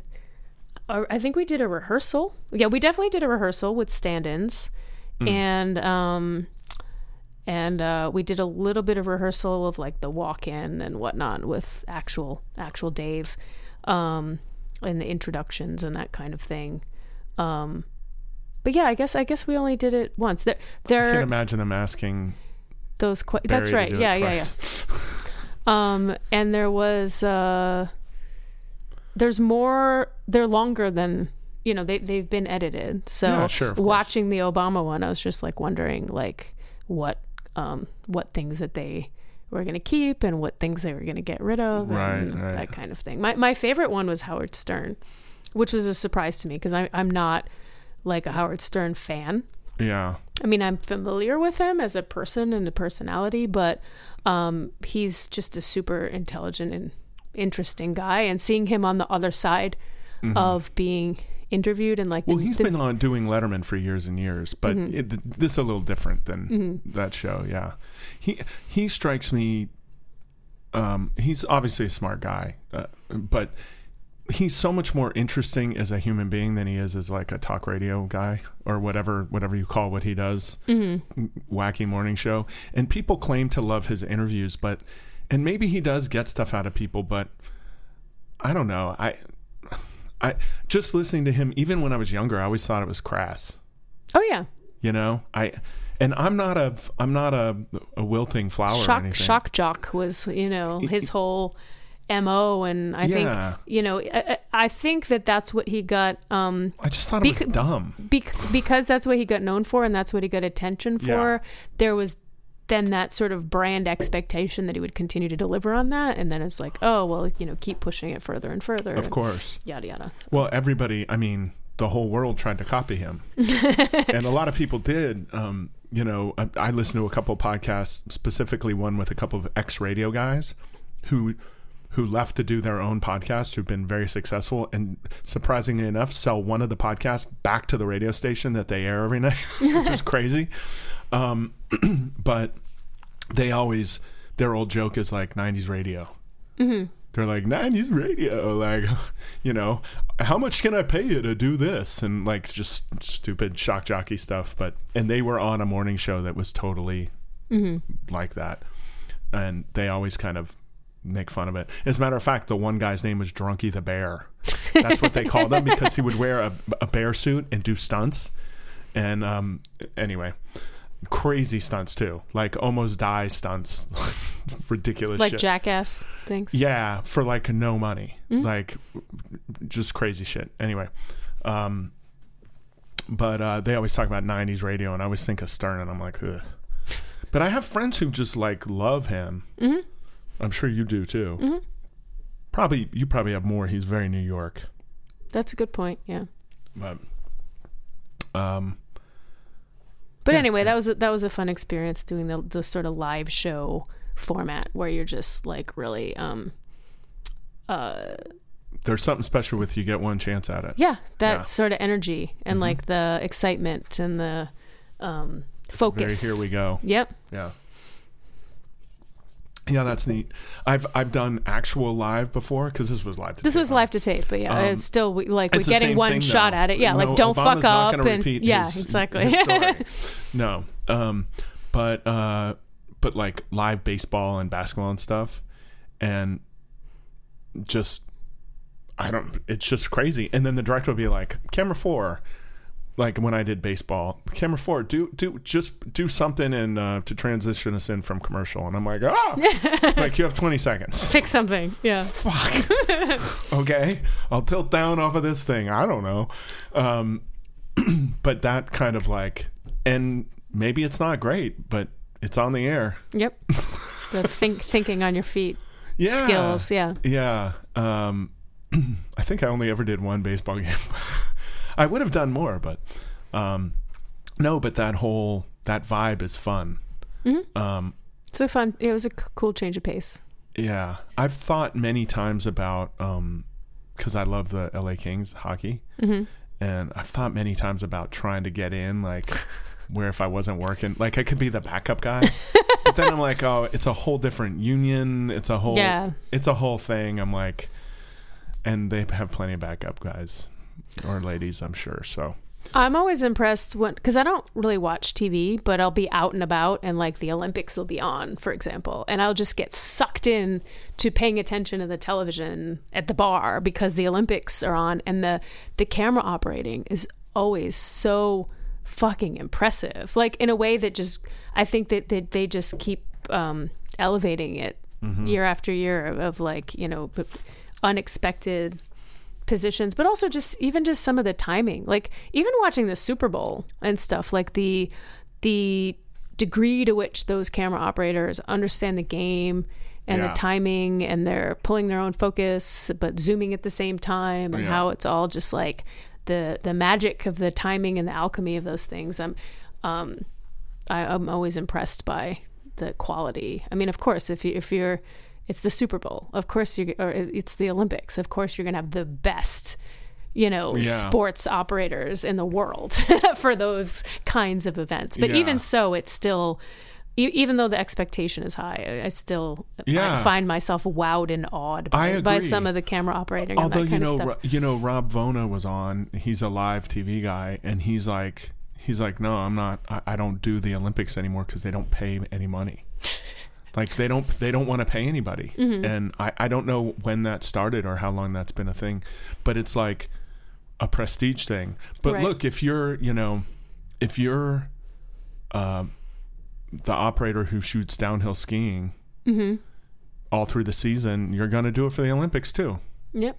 You know what I mean? Like, uh, you know, if you do downhill skiing and F1 racing, like those are your like one is summer, one is whatever, whatever Yeah. it is you do, and you Yeah. travel around the world doing it, you're going to do it in the Olympics. You know, um, what the crazy thing to me is the people who do like, you know, the shot put and the long jump and all that because nobody, nobody Nobody's covering that, stuff. all year round, right? and for the most part, I'm sure there's like a national championship and stuff like that, but like it's not like they do this every It's not like they get lots of practice doing that all the And time. they're so the, good at it. They're so good at it. It's crazy. Like the the detail they, you know, that little moment, like especially like now with sports when they do the the replay, um, they make a call or like in hockey, if there's a goal they think went in but they're not sure, they'll do a replay, and you see every angle and you're like, damn, like they'll show the angle of the guy shooting it, and this operator follows the puck to the net. Pucks go 100 miles an hour Yeah. and it's and it's now that it's in slow mo and they're showing you know, okay, and it's yeah, he- perfect. yeah, it and it's in focus. And it gets yeah, to like, the edge of frame at first before he realizes the guy's shooting, but like for the most part, it's in frame the whole way. You're like, holy shit! Like, how do he do that? And it's just Mm. Lots of really practice, yes. lots of practice. Yeah, it's um. Anyway, that's it's its whole other whole other beast. And you know, Garrett won all those Emmys for inventing all those cameras, like the dive cam. I'm yeah, sure Alec was on hold to do the Olympics in maybe '96 or so. Oh, was really? it that Atlanta Yeah, I think so. Mm-hmm. So at the time, um, there were not too many specialty camera operators other than Steadicam operators, and Right. because Garrett was the one inventing all of these specialty sports um, Yeah. rigs. Um, and they, they were all new. There weren't people who were already the dive cam guy and the Right, you know racetrack you know cable cam guy and like that kind of stuff. Yeah, so yeah. it was all the Steadicam operator community that was like, oh, we've got some crazy new camera apparatus to like try Right. out at this sport. Like who who is going to be to adaptable try to, yeah. Hmm. yeah. and it was all the Steadicam guys. So um, Alec was on hold, and um, I think someone. I don't know if he just got bumped for seniority or for, for whatever reason. Ah. like at the last minute, they it. got he they canceled him. But Oh, yeah, no. or they'd overbooked people or something. But Yeah, that's probably more likely. Yeah, that's funny. Um, yeah, uh, those those cameras are the the how you know they're awesome is because you see it and you're like, yeah, we've they've they, those have been around forever because it just makes sense. Like the one that goes around with the runners, it just makes sense. And then you're like, no, no, he invented those in like 2000 or when whatever year what was it 96 or I can't remember what year it was but um I'm sure each new Olympics gets new things invented for it. You know? probably Well, maybe not anymore, one, but at the was- time, yeah. I thought it was I thought it was Sydney or Melbourne Australia which was either right before or right after Atlanta I I think, think after. and I thought that was the year he did them all for but I I could be wrong but but the, but it was like six at once Mm-hmm. it was like all these new whatever um I'm sure there's new stuff now but those were excuse me that was a pretty big deal um oh you also did six sex in the city you were you like a juicer on it or Yeah, yeah yeah. okay but you did a bunch of sex in the city Yeah, I was like a permalance day player. So I was but like a more or less full time, not literally full time. Like I was never on the core crew, but like I think season four, I was there at least like averaged four days a week. right Um, so I started at the end of season two, and then um, it's sort of fizzled like like I was working a little bit less towards the season six, which was the, the final season. But I was there. That was the majority of my electrician career was like being a day player on Sex and the City and Law and Order. oh in Law and Order Yeah, the the original, the Oh, okay. the mothership as we called it. 'cause oh really they had other ones were starting up like that when i started there was only law and order and then there was criminal there was you know special victims unit and criminal intent and right all this stuff so they once they started having these spin-offs we started calling the original one the mothership is that the only one you worked on or i, I did criminal intent for a couple i think maybe two seasons Mm. um, not not not full-time i was never full-time on any of these things because it was always a side job for Right. me um, i did i think i did one or two movies full time as an electrician ever. Like everything else was always a day player. And and being in the TV day player rotation was was sort of like the best place to be because it was sort of steady and consistent over time versus just like, you know, a feature starts up and then it's gone. But Right. if you're in that day player pool, like I could come and go and go shoot a short film or, you know, mm-hmm. go visit my folks or Right, you have you know, whatever and yeah. And and the nice part about that is you don't you don't have to work 80 hours a week like everybody else. You work 50 and you work 4 days There were some times where they're like, "Oh, what's your availability next week?" And I'd be like, "Oh, I can do three days next week." And they're like, "Which three days?" I'm like, "It doesn't matter." I'm like, "Oh, what else are you doing?" I was like, "Nothing. I just need some time off." Right, and they're I like, just don't wanna "They're like, no, it doesn't work that way. Like if you're if you're gonna be here, we need you to be here." And I was like, "Oh, okay." But I mean, there were some times where it's just like, "Oh, I don't I don't want to work this much, and I I can get away with not working this much." So Right. I'm just gonna say that I'm. You you know, not available. Um, Right. You're like I can do Monday, Wednesday, and Friday. Yeah. yeah. Uh, don't call me on the weekend. They didn't do weekends. No, I know. I'm just kidding around. um, actually, you said movies. Did you do the Squid and the Whale? A little bit. Oh, just a It- little bit. Yeah, okay. ju- just some day playing. Um, it's interesting because just now at Camerimage, I uh, ran into Bob Yeoman, who was the DP from that, Y- and yeah. uh, I reintroduced myself, and I was like, "Oh, I was a day player on Squid and the Whale," and that was um the the old East Coast Council contract contract, which happened before the tier, the low budget, Wow. like tier one, tier two, tier zero type of thing, and um the this didn't last very long because it ended up being not in the producer's best interests. But the the low budget agreement at that time, which they called the East Coast Council contract, was such that if you're th- there was profit participation for all of the crew members. no way. Yes. So I was still getting checks for the Squid and the Whale until a few years ago. Wow. Yeah, And that was like like every- 15 years ago, right? I don't remember. I don't remember. Like I remember getting a letter saying this concludes the time frame of for what you're due Profit for, for participate. Yep. Wow.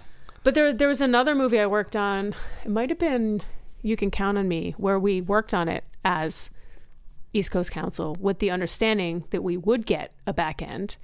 And Right. then they reneged it after the fact Get out of here. and and that was the end of that contract because what ended up happening is you know people would make these movies for 1.2 2 million dollars get their And they'd make funding it financing on on something that was kind of risky or you know do you, you can't you're obviously not going to fund a 2 million dollar movie at a 40 million dollar budget if you think it can make 40 million dollars or what if you know if you're confident it's going to make its money back you're going to put more money into it but m- most of these little movies like the reason they're being funded at that level is because they're a more risky investment sure. or, or a very uh, often more risky artistic statement or or piece Uh-huh. piece of art or social commentary etc and that's why we like doing them um, but the the what, what kept happening is they got into a situation where they couldn't sell the movie because let's say it was made for $2 million and it would go to a film festival and the back end that would be owed would be 10 or 15 million dollars or something. Like so then they couldn't they couldn't sell no one was going to buy it for that for as much money They as it couldn't would get ac- the percentage of equity in the movie that they needed in order to buy it for that amount. of right so it would it would basically Right. was a disincentive from Sure. selling it for distribution well, because I mean, of if- how much would be owed on the back end it would make the price tag of Right, if- buying that movie 10 or 50 so it, it, it was like it was sort of like wait a second this funding model doesn't actually make sense and is no it's not going to help anybody Mm-hmm. if these movies are never going to see the light of day and so they changed the whole structure Right. But how much did you make off Squid and the Whale?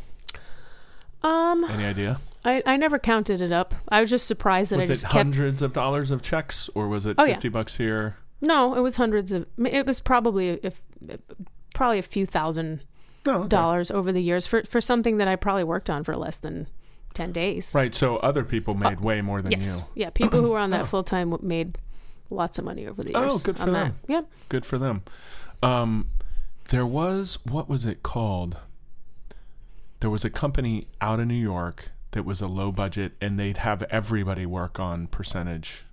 uh, The crew. indigent, yes, indigent, indigent. Yeah, and they made a bunch of movies. yes, they did. and then it ex- everyone made everyone worked for like a hundred dollars a day or something like right, that. Mhm. and then you got X amount of um, uh, percentage in the movie. Um, and then that company just completely went under. Mhm. I'm not sure why. I know I know people who worked on indigent movies and made money. Mhm.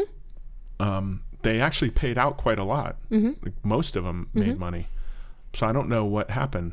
Same thing you were you were saying before. I don't you think, remember. I, don't know, like, was it someone, one of the people partners who were involved in it? I think passed away, or I'm trying to remember, like who Oh, who was involved. Um, I think Fisher Stevens was one of the people who were involved. oh, and, really?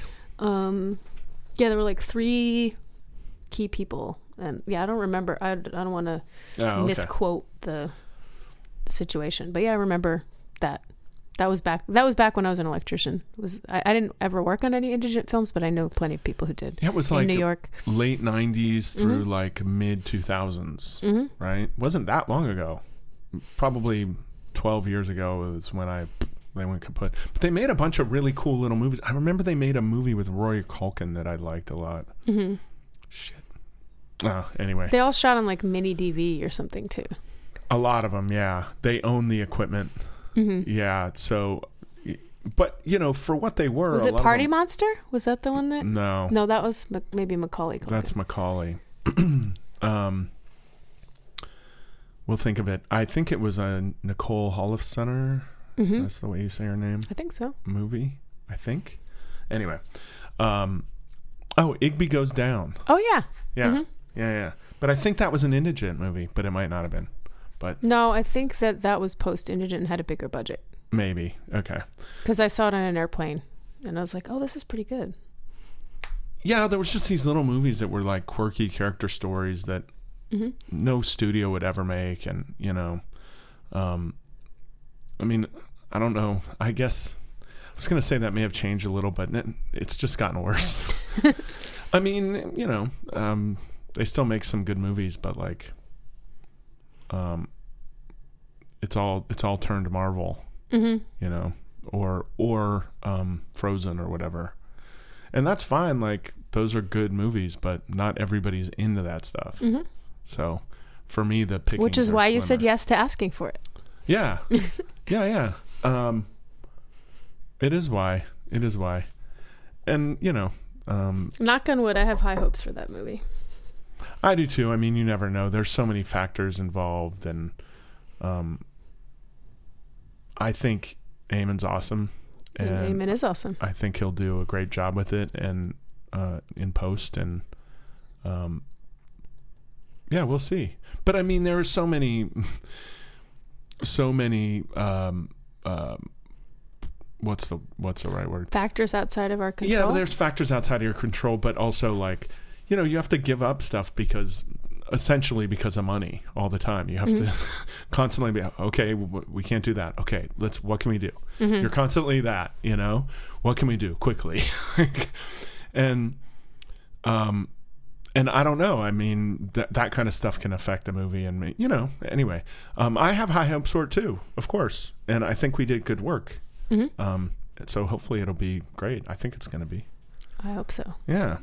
Um, oh, you also worked on Vanilla Sky, right? hmm Short time thing. Day play. Yeah, another day player situation. did you get to? Did you happen to be around when they shut down Times Square? No? I knew you were going to ask that. No. Of course you did. No, I, I that happened before I started working on it. Oh, okay. But that that story is is legend of New York like filmmaking lore, like what it took to shut down Times Square, like the um the army of PAs that were prepping for months.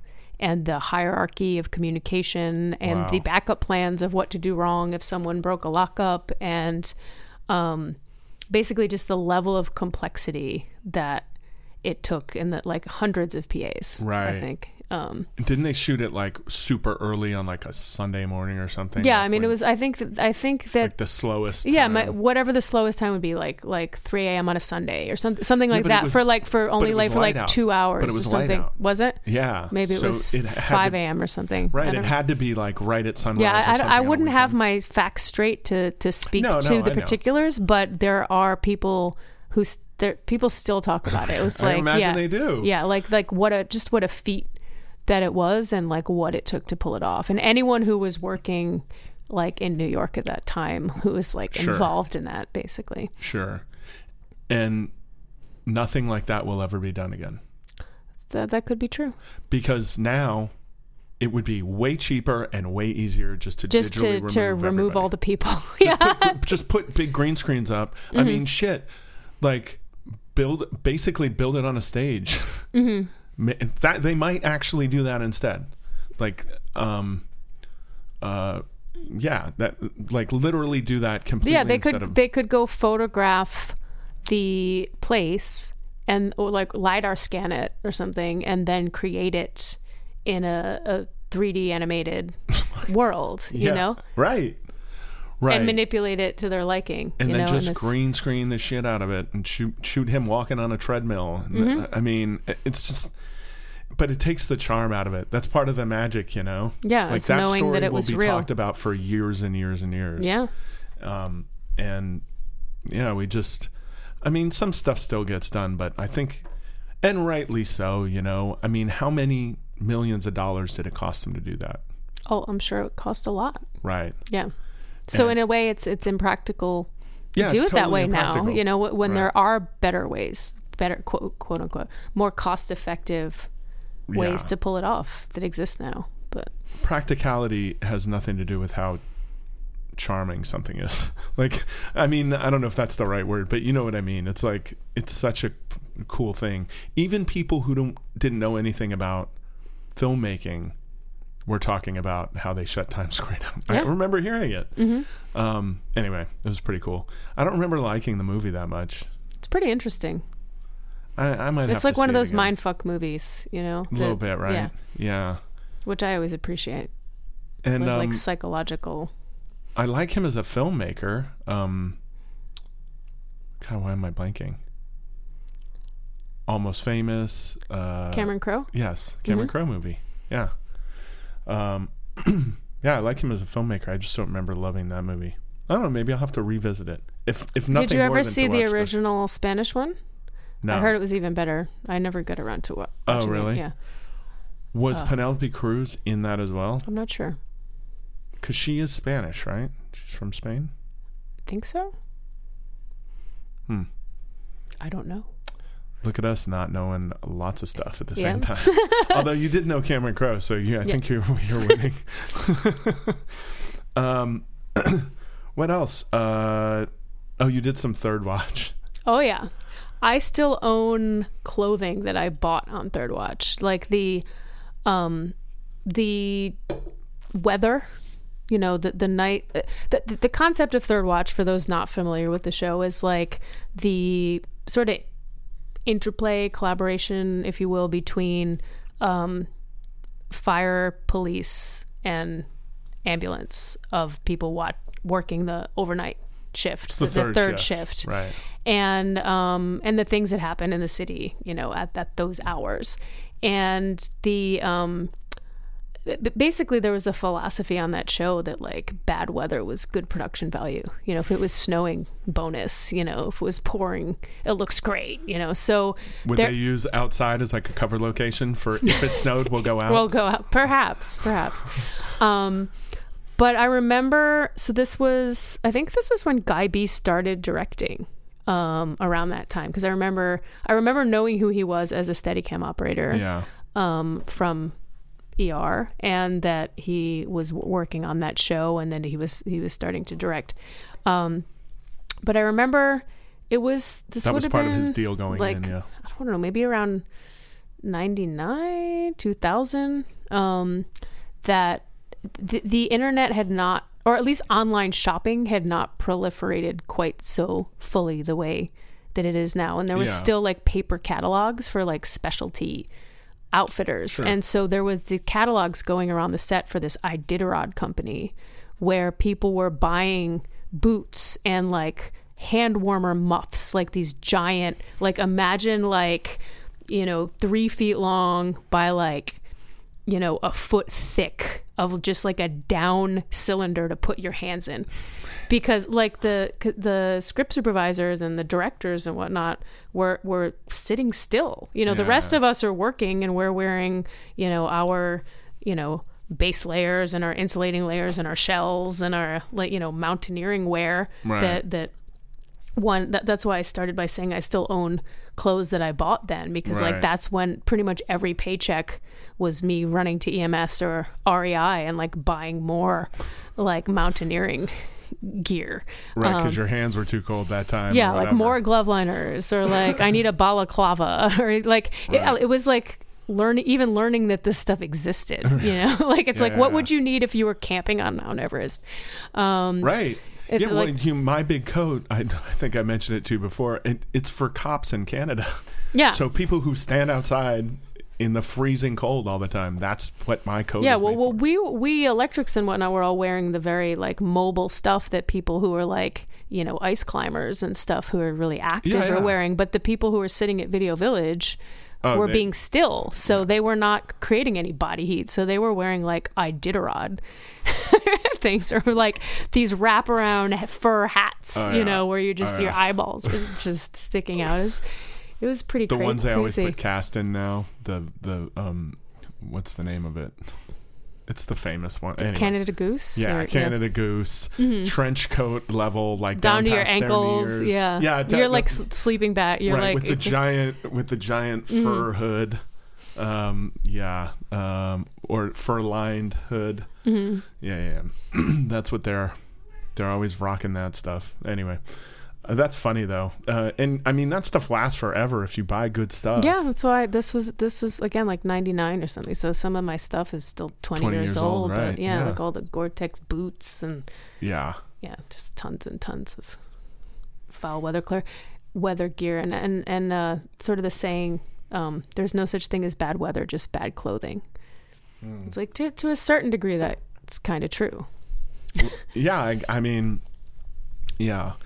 That's why, like, pe- like I said, I was wearing like shorts and a t-shirt, and people would like, like look at me like I'm crazy. I'm like, it's 72 out, it's sunny. I'm warm. I'm I'm, I'm being active. Yeah, like Like, why would I not wear this? Like, people act like you can't change. like, I walked behind that tractor and put pants on. You Mm-hmm. know what I mean? Like, I didn't even walk into our truck. I just walked over and took my, you know, like, who cares? Like, whatever. And then, you know, uh, anyway, they, that whole case right there, that that um, whatever it's called, the Ac- action packer? the action packer that everybody has. It's it's just close. it's just clothes. That's Yep. all that's in it. and um uh and it goes everywhere. Actually, I didn't realize the weather was so bad in Oklahoma or so crazy. I didn't think I'd need half of that stuff, but you know, you bring it all together and shit, I needed almost all of it. I never put long underwear on. Cuz we kind of locked out on those cold days. oh, I did when you were sick Oh, I can imagine. in the in that abandoned interior abandoned and it was raining too, right? Yep. Yeah. Well, we were inside, but I mean, sort of. It was like no windows and stuff, but it was it was cold. Yeah. Yeah. You know what? I, I was reminded earlier, um, you were talking about doing oners or whatever. Um, the fi- that big, the big kind of maybe oner almost oner that we did. We did a the few in the house. Okay, yeah. The, the big, big one.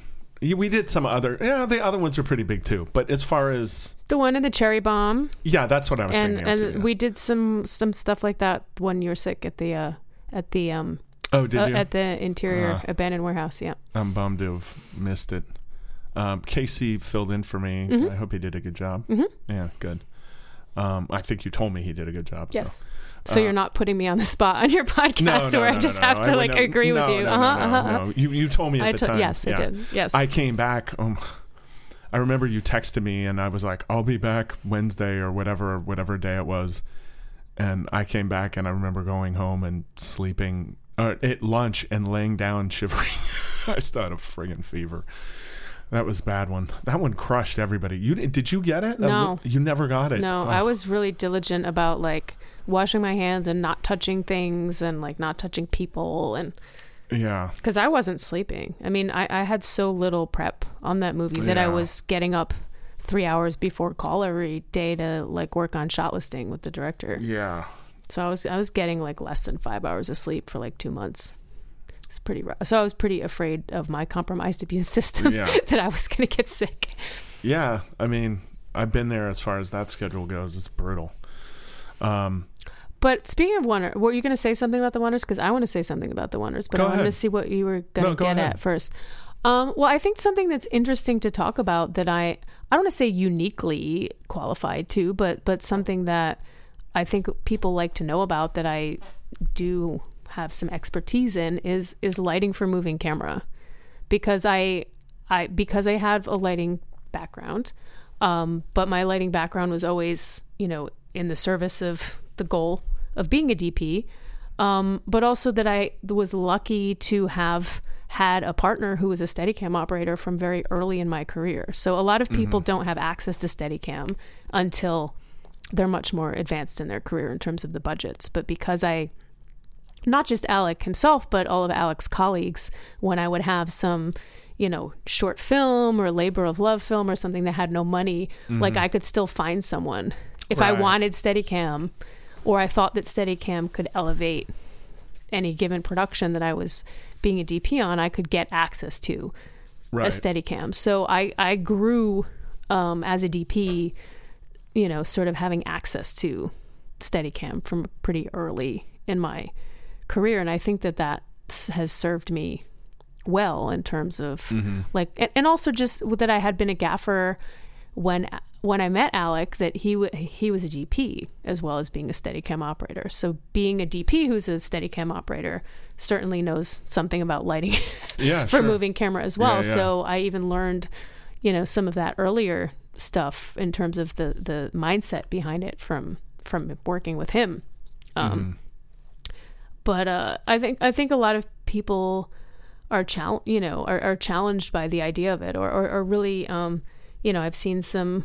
Uh, some big Hollywood movies with a lot of camera movement where I thought the lighting was completely lackluster because the they moving the camera so much that they kind of didn't even try to refine the lighting. They just sort of like were resigned to the fact that the lighting's going to be compromised because they're moving the camera a lot. And I was just like, it doesn't doesn't have to be that way. You know, you can put stuff on dimmers. You can run around with things that are battery powered to like put a little light in somebody's eyes so everything's not all coming from the top. you Some know? of like, that happens though because they have three cameras going at all times. Not on the one that I'm thinking of. Okay, I mean, but I'm not going to name names because No, I don't want to like trash somebody else's No, work. no, no, but no. I get you have a specific example, but like you know, um, you, in general, you're correct. Yeah. yeah, you know, sometimes you you can't put lights where you want to because they're in the shot of the other camera, Mm-hmm. and um, So don't do that right. when you can get away with it. I mean, of look- course, there's always different priorities, right? Look, I mean, when you look at it like having one camera over two, you know, if if every single shot takes the same amount of time, you're talking about doubling your schedule to just have one camera. Do you know what I mean? Like, But every single shot does not take the same amount of time. Like when No, if no, you no, if you're doing a two camera setup, it takes longer than doing a one camera setup. um, A lot of the time, yeah. that- if you're doing it right. it could, well, it could, yeah, yeah, for sure. I mean, it's certainly not every time. Sometimes you can just throw a second camera in there as an as a Yeah. bonus or as an afterthought. And and um, I used to resist um, being quote unquote made to use two cameras because of the compromises of lighting and and eye lines that often go along with working that way. Um, but I found the beauty of working with two cameras that, uh, at least at the the budget level that I work at, but I've I've been told even at bigger budgets, like the schedules are still crazy and you still never have enough time. But No, no, they will. They will. That's the thing. People will spend every single dime you give them, and they'll they'll work every single hour they're allowed to. Um, and, so you and never have more time. You never No. you never have enough time.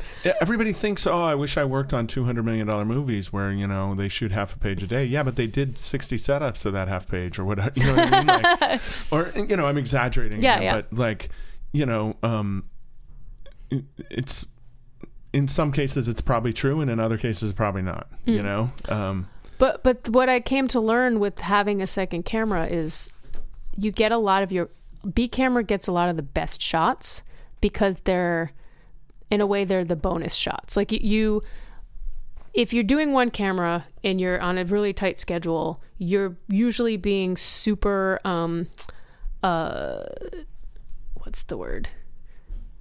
I guess conservative with your coverage. Like you're, you're kind of getting the minimum coverage that you need to get, and you're mo- and you're moving on. Wh- So you're not adding shots, or, or you're very often not getting the opportunity to add the shots that are more interesting, that are more expressive, that are Right, more yeah. experimental, because you don't, you you just wouldn't make time to do those shots because you don't have the time. But Uh-huh, right. but the B camera can very often get those shots Mm-hmm. because the A camera is getting the thing that needs to be got for like check, you know, check Right, yeah. off your shot list coverage, but Sure. that the B camera can like be a little bolder or push it a little more or like try something and those very often are the best shots. So I feel like I the the, the a lot of the films where I've had two cameras, I feel like the cinematography is better because of the the things that the B camera was able to get that I would have never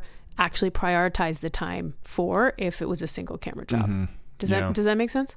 Yeah, and um, you know, a, a, TV is different because in TV, A and B do almost the exact same shots all the time, and not not not the same shots as each other, but like cross coverage, this that. I mean, yes, A does the wides, uh, B does the tighter, but like so much of a most TV shows takes place of uh, uh, over the shoulder, over the shoulder, you know, all that shit, and um, they almost do the same thing. Like they don't they don't get that like on That some bonus features- shot, yeah. No, on some features like they have B camera, but they only use it when they need it. Mhm. You know, that's the difference between like um that kind of thing and then like A and B and you both work every shot no matter what period. like that's it. And you know, th- like they don't even care who's pointing at number 1, you know? Like in in a feature like that it'd be it's a little different, right? It's like a specialty shot B, B camera almost, right? And um I mean, the day that we had two cameras, the the second camera worked on every single. Set. right. But that I, I don't usually work that way. Right. Like usually when I have a second camera, like that that day was the kind of day where I made the case for really needing a second camera because of the amount of characters, the amount of content, the amount of production value, lots of extras and ambulances and gunshot. Like th- there was just so much to cover bef- before it got dark. Because well, daylight Yeah. daylight exteriors that when I made the case for the the necessity of the second camera, they they heard me. You know, they understood.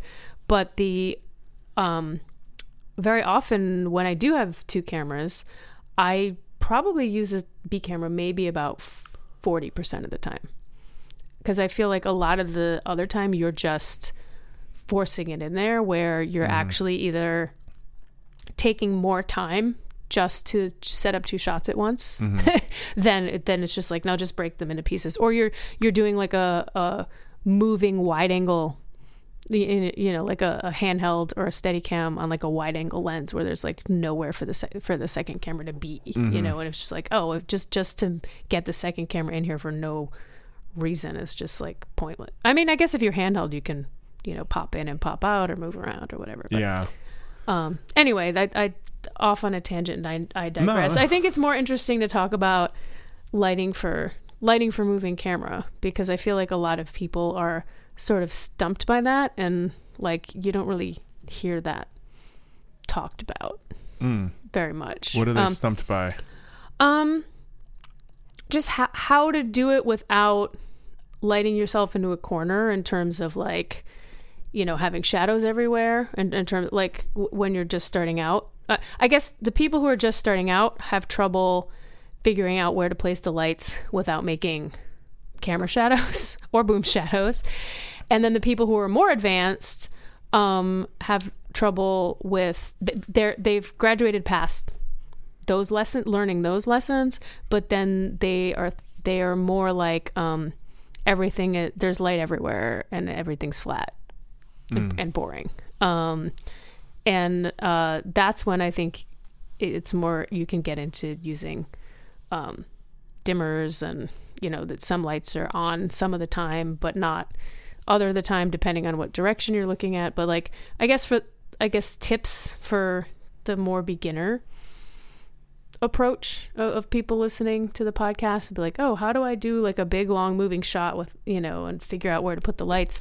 um, i think that the mistake a lot of people make is like thinking that there shouldn't be shadows or that everything just needs to be really broad and and soft so that there's light everywhere or that everything's just toppy and and Right. and the the better way to think about it is that there there are going to be shadows but you want to place them in a place where the camera won't be seeing them at the moment that they are making that shadow. Like so if if the camera is crossing a light source that your shadow is going off in a direction that is out of frame to where the camera's looking mm-hmm. at that moment. And and so basically I guess what I'm trying to say is don't be afraid of shadows. You just need to think about what the path of the camera is going to be and visualize where the shadow that it's going to make at that time by crossing that light source and like you know walk through it with your artemis viewfinder app or like a you know lens on a stick physical viewfinder and be like is that out of the shot you know? Or maybe if you just go to a tighter lens then those shadows are on the floor or you know outside the right or the left of the frame. Or if they're not you know can you just move that light a little bit you know to the right or to the left Right. to, to send that shadow off in a direction where you're not going to see it and i think that's the part that's missing for a lot of people is like accepting that there will be shadows but visualizing where they're going to be and the timing of the choreography of the shot that opens up a lot more opportunities for places that you can place your lights um, does that make sense Yeah, I think so. I don't Uh, know. I'm not a DP, so Well, but when you you, you must find yourself. I would say you must find yourself in situations where they they've uh, come up with this, you know, doesn't have to be a oner, but like a like a long moving shot, and then you get there and you put up the camera, and then you're like casting shadows all over. The, or, or does that not happen to you because you're working at No. a high enough level that, No, that people like it, it, I mean, it, it it does sometimes, but I mean, the worst thing for me is like I did this. I day played on this one show. This is this happens. This has happened on many different things, but um, and it's a hospital show. So like we come down one corridor, you know, big wide hospital corridor. I bring them around. It's two people, and the DP has put a kino, like a four foot kino, on the ceiling in the corner. Mm-hmm. but by the time you're way down the hallway you're, you're gonna see it I'm as high as I can be, standing on my tippy toes, and you know the lights behind their heads. Like mm-hmm. I, I, I can't. I don't. There's nothing I can do, and he's pissed about it. and you know, this is a long time ago. It was a show on film, so we're doing like take after take, and it's like, dude, like. That light can't be there. I don't understand. I, I don't get. It's it's it's a little easier these days. Um, you know that light would have been a much smaller fixture nowadays than it was then um, and even then a kino was like a dream for those for those folks but now like it can be like as thick as a sheet of paper Mm-hmm. basically Yeah, you put like a, a LED light mat or yeah something. Yeah. yeah like it can be nothing so um anyway but um but just shit like that like putting lights like in the frame and then saying just frame it out you know i had somebody put me on a on a 14 mil in low mode very long shot for this tv show and said at the before the shot they said um do you think it'll be okay to put lights up there and up there? It's a very high ceiling on this on this um, on this set on the stage, and I said no, I don't think so. I think they'll be okay. okay, um, so I go through this whole set, and it starts with a couple people, then it passes off to a table full of people, and then I then I drag two people out through this doorway, and I'm looking right up the again low mode and a 14 mil, and um, yeah, there are the lights right behind their heads, and I'm as high as I can be in low mode, and you know he throws a fit and gets mad at me, and it's like, dude, You asked me. I told you you did it anyway. answered, Why are you put mad at there. me? I don't, I don't know. You know, you whatever, and and that kind of shit happens. And I mean, it kind of taught me a lesson to be a little more like, like really, I'm going to see that those are going to be in. Those are really going to be in. The problem is like, it's really easy with. You know, I know what a 25 and a 35 and a 40 and everything looks like in my head. Um, 14's a, a little, more harder. obscure. It's yeah. a little harder. You don't use it as often, and um, so I hope that he was right, instead of going, uh, I really would not put them up there because it wasn't a matter. There weren't, weren't green beds, so it was like driving a scissor lift in, putting them up. It's it wasn't a small thing to put them up or take them down. Mm. And um, and we did a bunch of takes, and like you know, I I asked him, can we just do it in in low high mode? No. Okay, you know, it's like. I- I'm trying to help you here. You fucked me, and now I'm trying to dig out, dig you out of the hole, and you won't let me. Not that I'm some genius or anything. I, you know, like I said, I, I should have told him, but um, just stuff like that. So, you know, if your operator says no, it's They're be probably right. Yeah. Um, Or like get out the viewfinder and look like if, if you're if unsure, like break out your thing and stand in the position and look and like that, Yeah. that that's like if if if your mind's eye is being optimistic, like Yeah. you know, the reality doesn't lie. right. like and have on, a look. On Yeah. honestly, on that show, the viewfinder for the most part only came out for directors. Um, again, we all know what the 185 and the 50 look like and everything. So, um, it was when the director would go, well, "Would I see if I if we do a 50 here? Would it be this?" And they bring out the viewfinder here, look at it, and um, so. I don't think it even occurred to anybody to throw the 14 on the viewfinder and look at it in that situation, which is kind of funny, but um, but it just it just now we all have it on our iPhones, so yeah, we think about it more, I guess. right. To be like, so oh many yeah, people let's do. check. I told you, I, I still, I, I never have. I and you know, it's not a bad thing to have. I just never, I just never have. oh, uh, I should have given you Artemis as a wrap gift instead of a cine saddle that you didn't really want. True. Maybe. that's so funny. Uh, but I have it now. Um, but uh, that's so funny. My hope is that you would you would grow to love it now that you I know that you, have, it. a, you have an affinity for the cine saddle that um, I clearly have never had. It's so fucking useful. Like it's just. I, I mean, par- partly mine's really small, so yeah. I, I when I bought you yours, I couldn't find the small one oh. because they've both been big. discontinued. But yeah, so Uh, that, oh, that's they all. have? Yeah, that's- I mean, like you offered it to me the first time, like when I'm on a sandbag or something, and I'm like, "You're like, do you want a cine saddle?" I'm like, "Oh, like I've never used one, never, ever, ever." And um, I'm sure there are situations where it's great to have.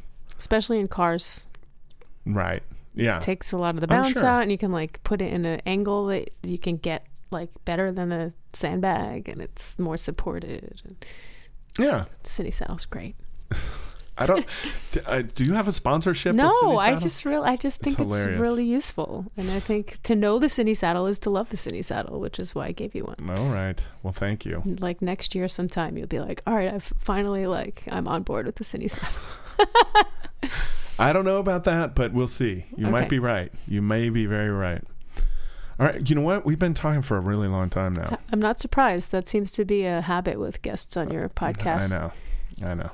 It's a good habit, I think. Yeah, if people you you keep the conversation going and flow, going and flowing, Yeah. that people don't even realize they've been talking that long and that they're comfortable, and then just keep talking. I think that that Most makes you a good host. Most I I drink them into it, and Yeah. you didn't drink, so Uh, if I did, I would have fallen asleep or you Oh, know yeah. like been worried about saying Well, things I early. shouldn't be saying. Well, also just I don't drink very often, so Right, I'm yeah, a, yeah. quite a lightweight. So for me to drink at all like affects me really gotcha. strongly. Yeah, I I hear you. I'd be like zero to sixty with the with the intoxication, basically. Right, right. Well, you you did bring your coffee, which was a smart move. So, but anyway, thank you for being here. You're welcome. I Thanks for appreciate having it. me. Enjoy your time in LA. I shall. Talk to you soon. Okay. Thanks again to Jendra for coming in while she was in town. I really appreciate it. Uh, and thank you to Walter Klassen for their support. Uh, go use promo code WALKING if you'd like to buy an iBaird. And check out my Patreon at patreon.com slash walking backwards if you want to hear Best Day, Worst Day. All right, that's it. I'll be back soon with another new episode.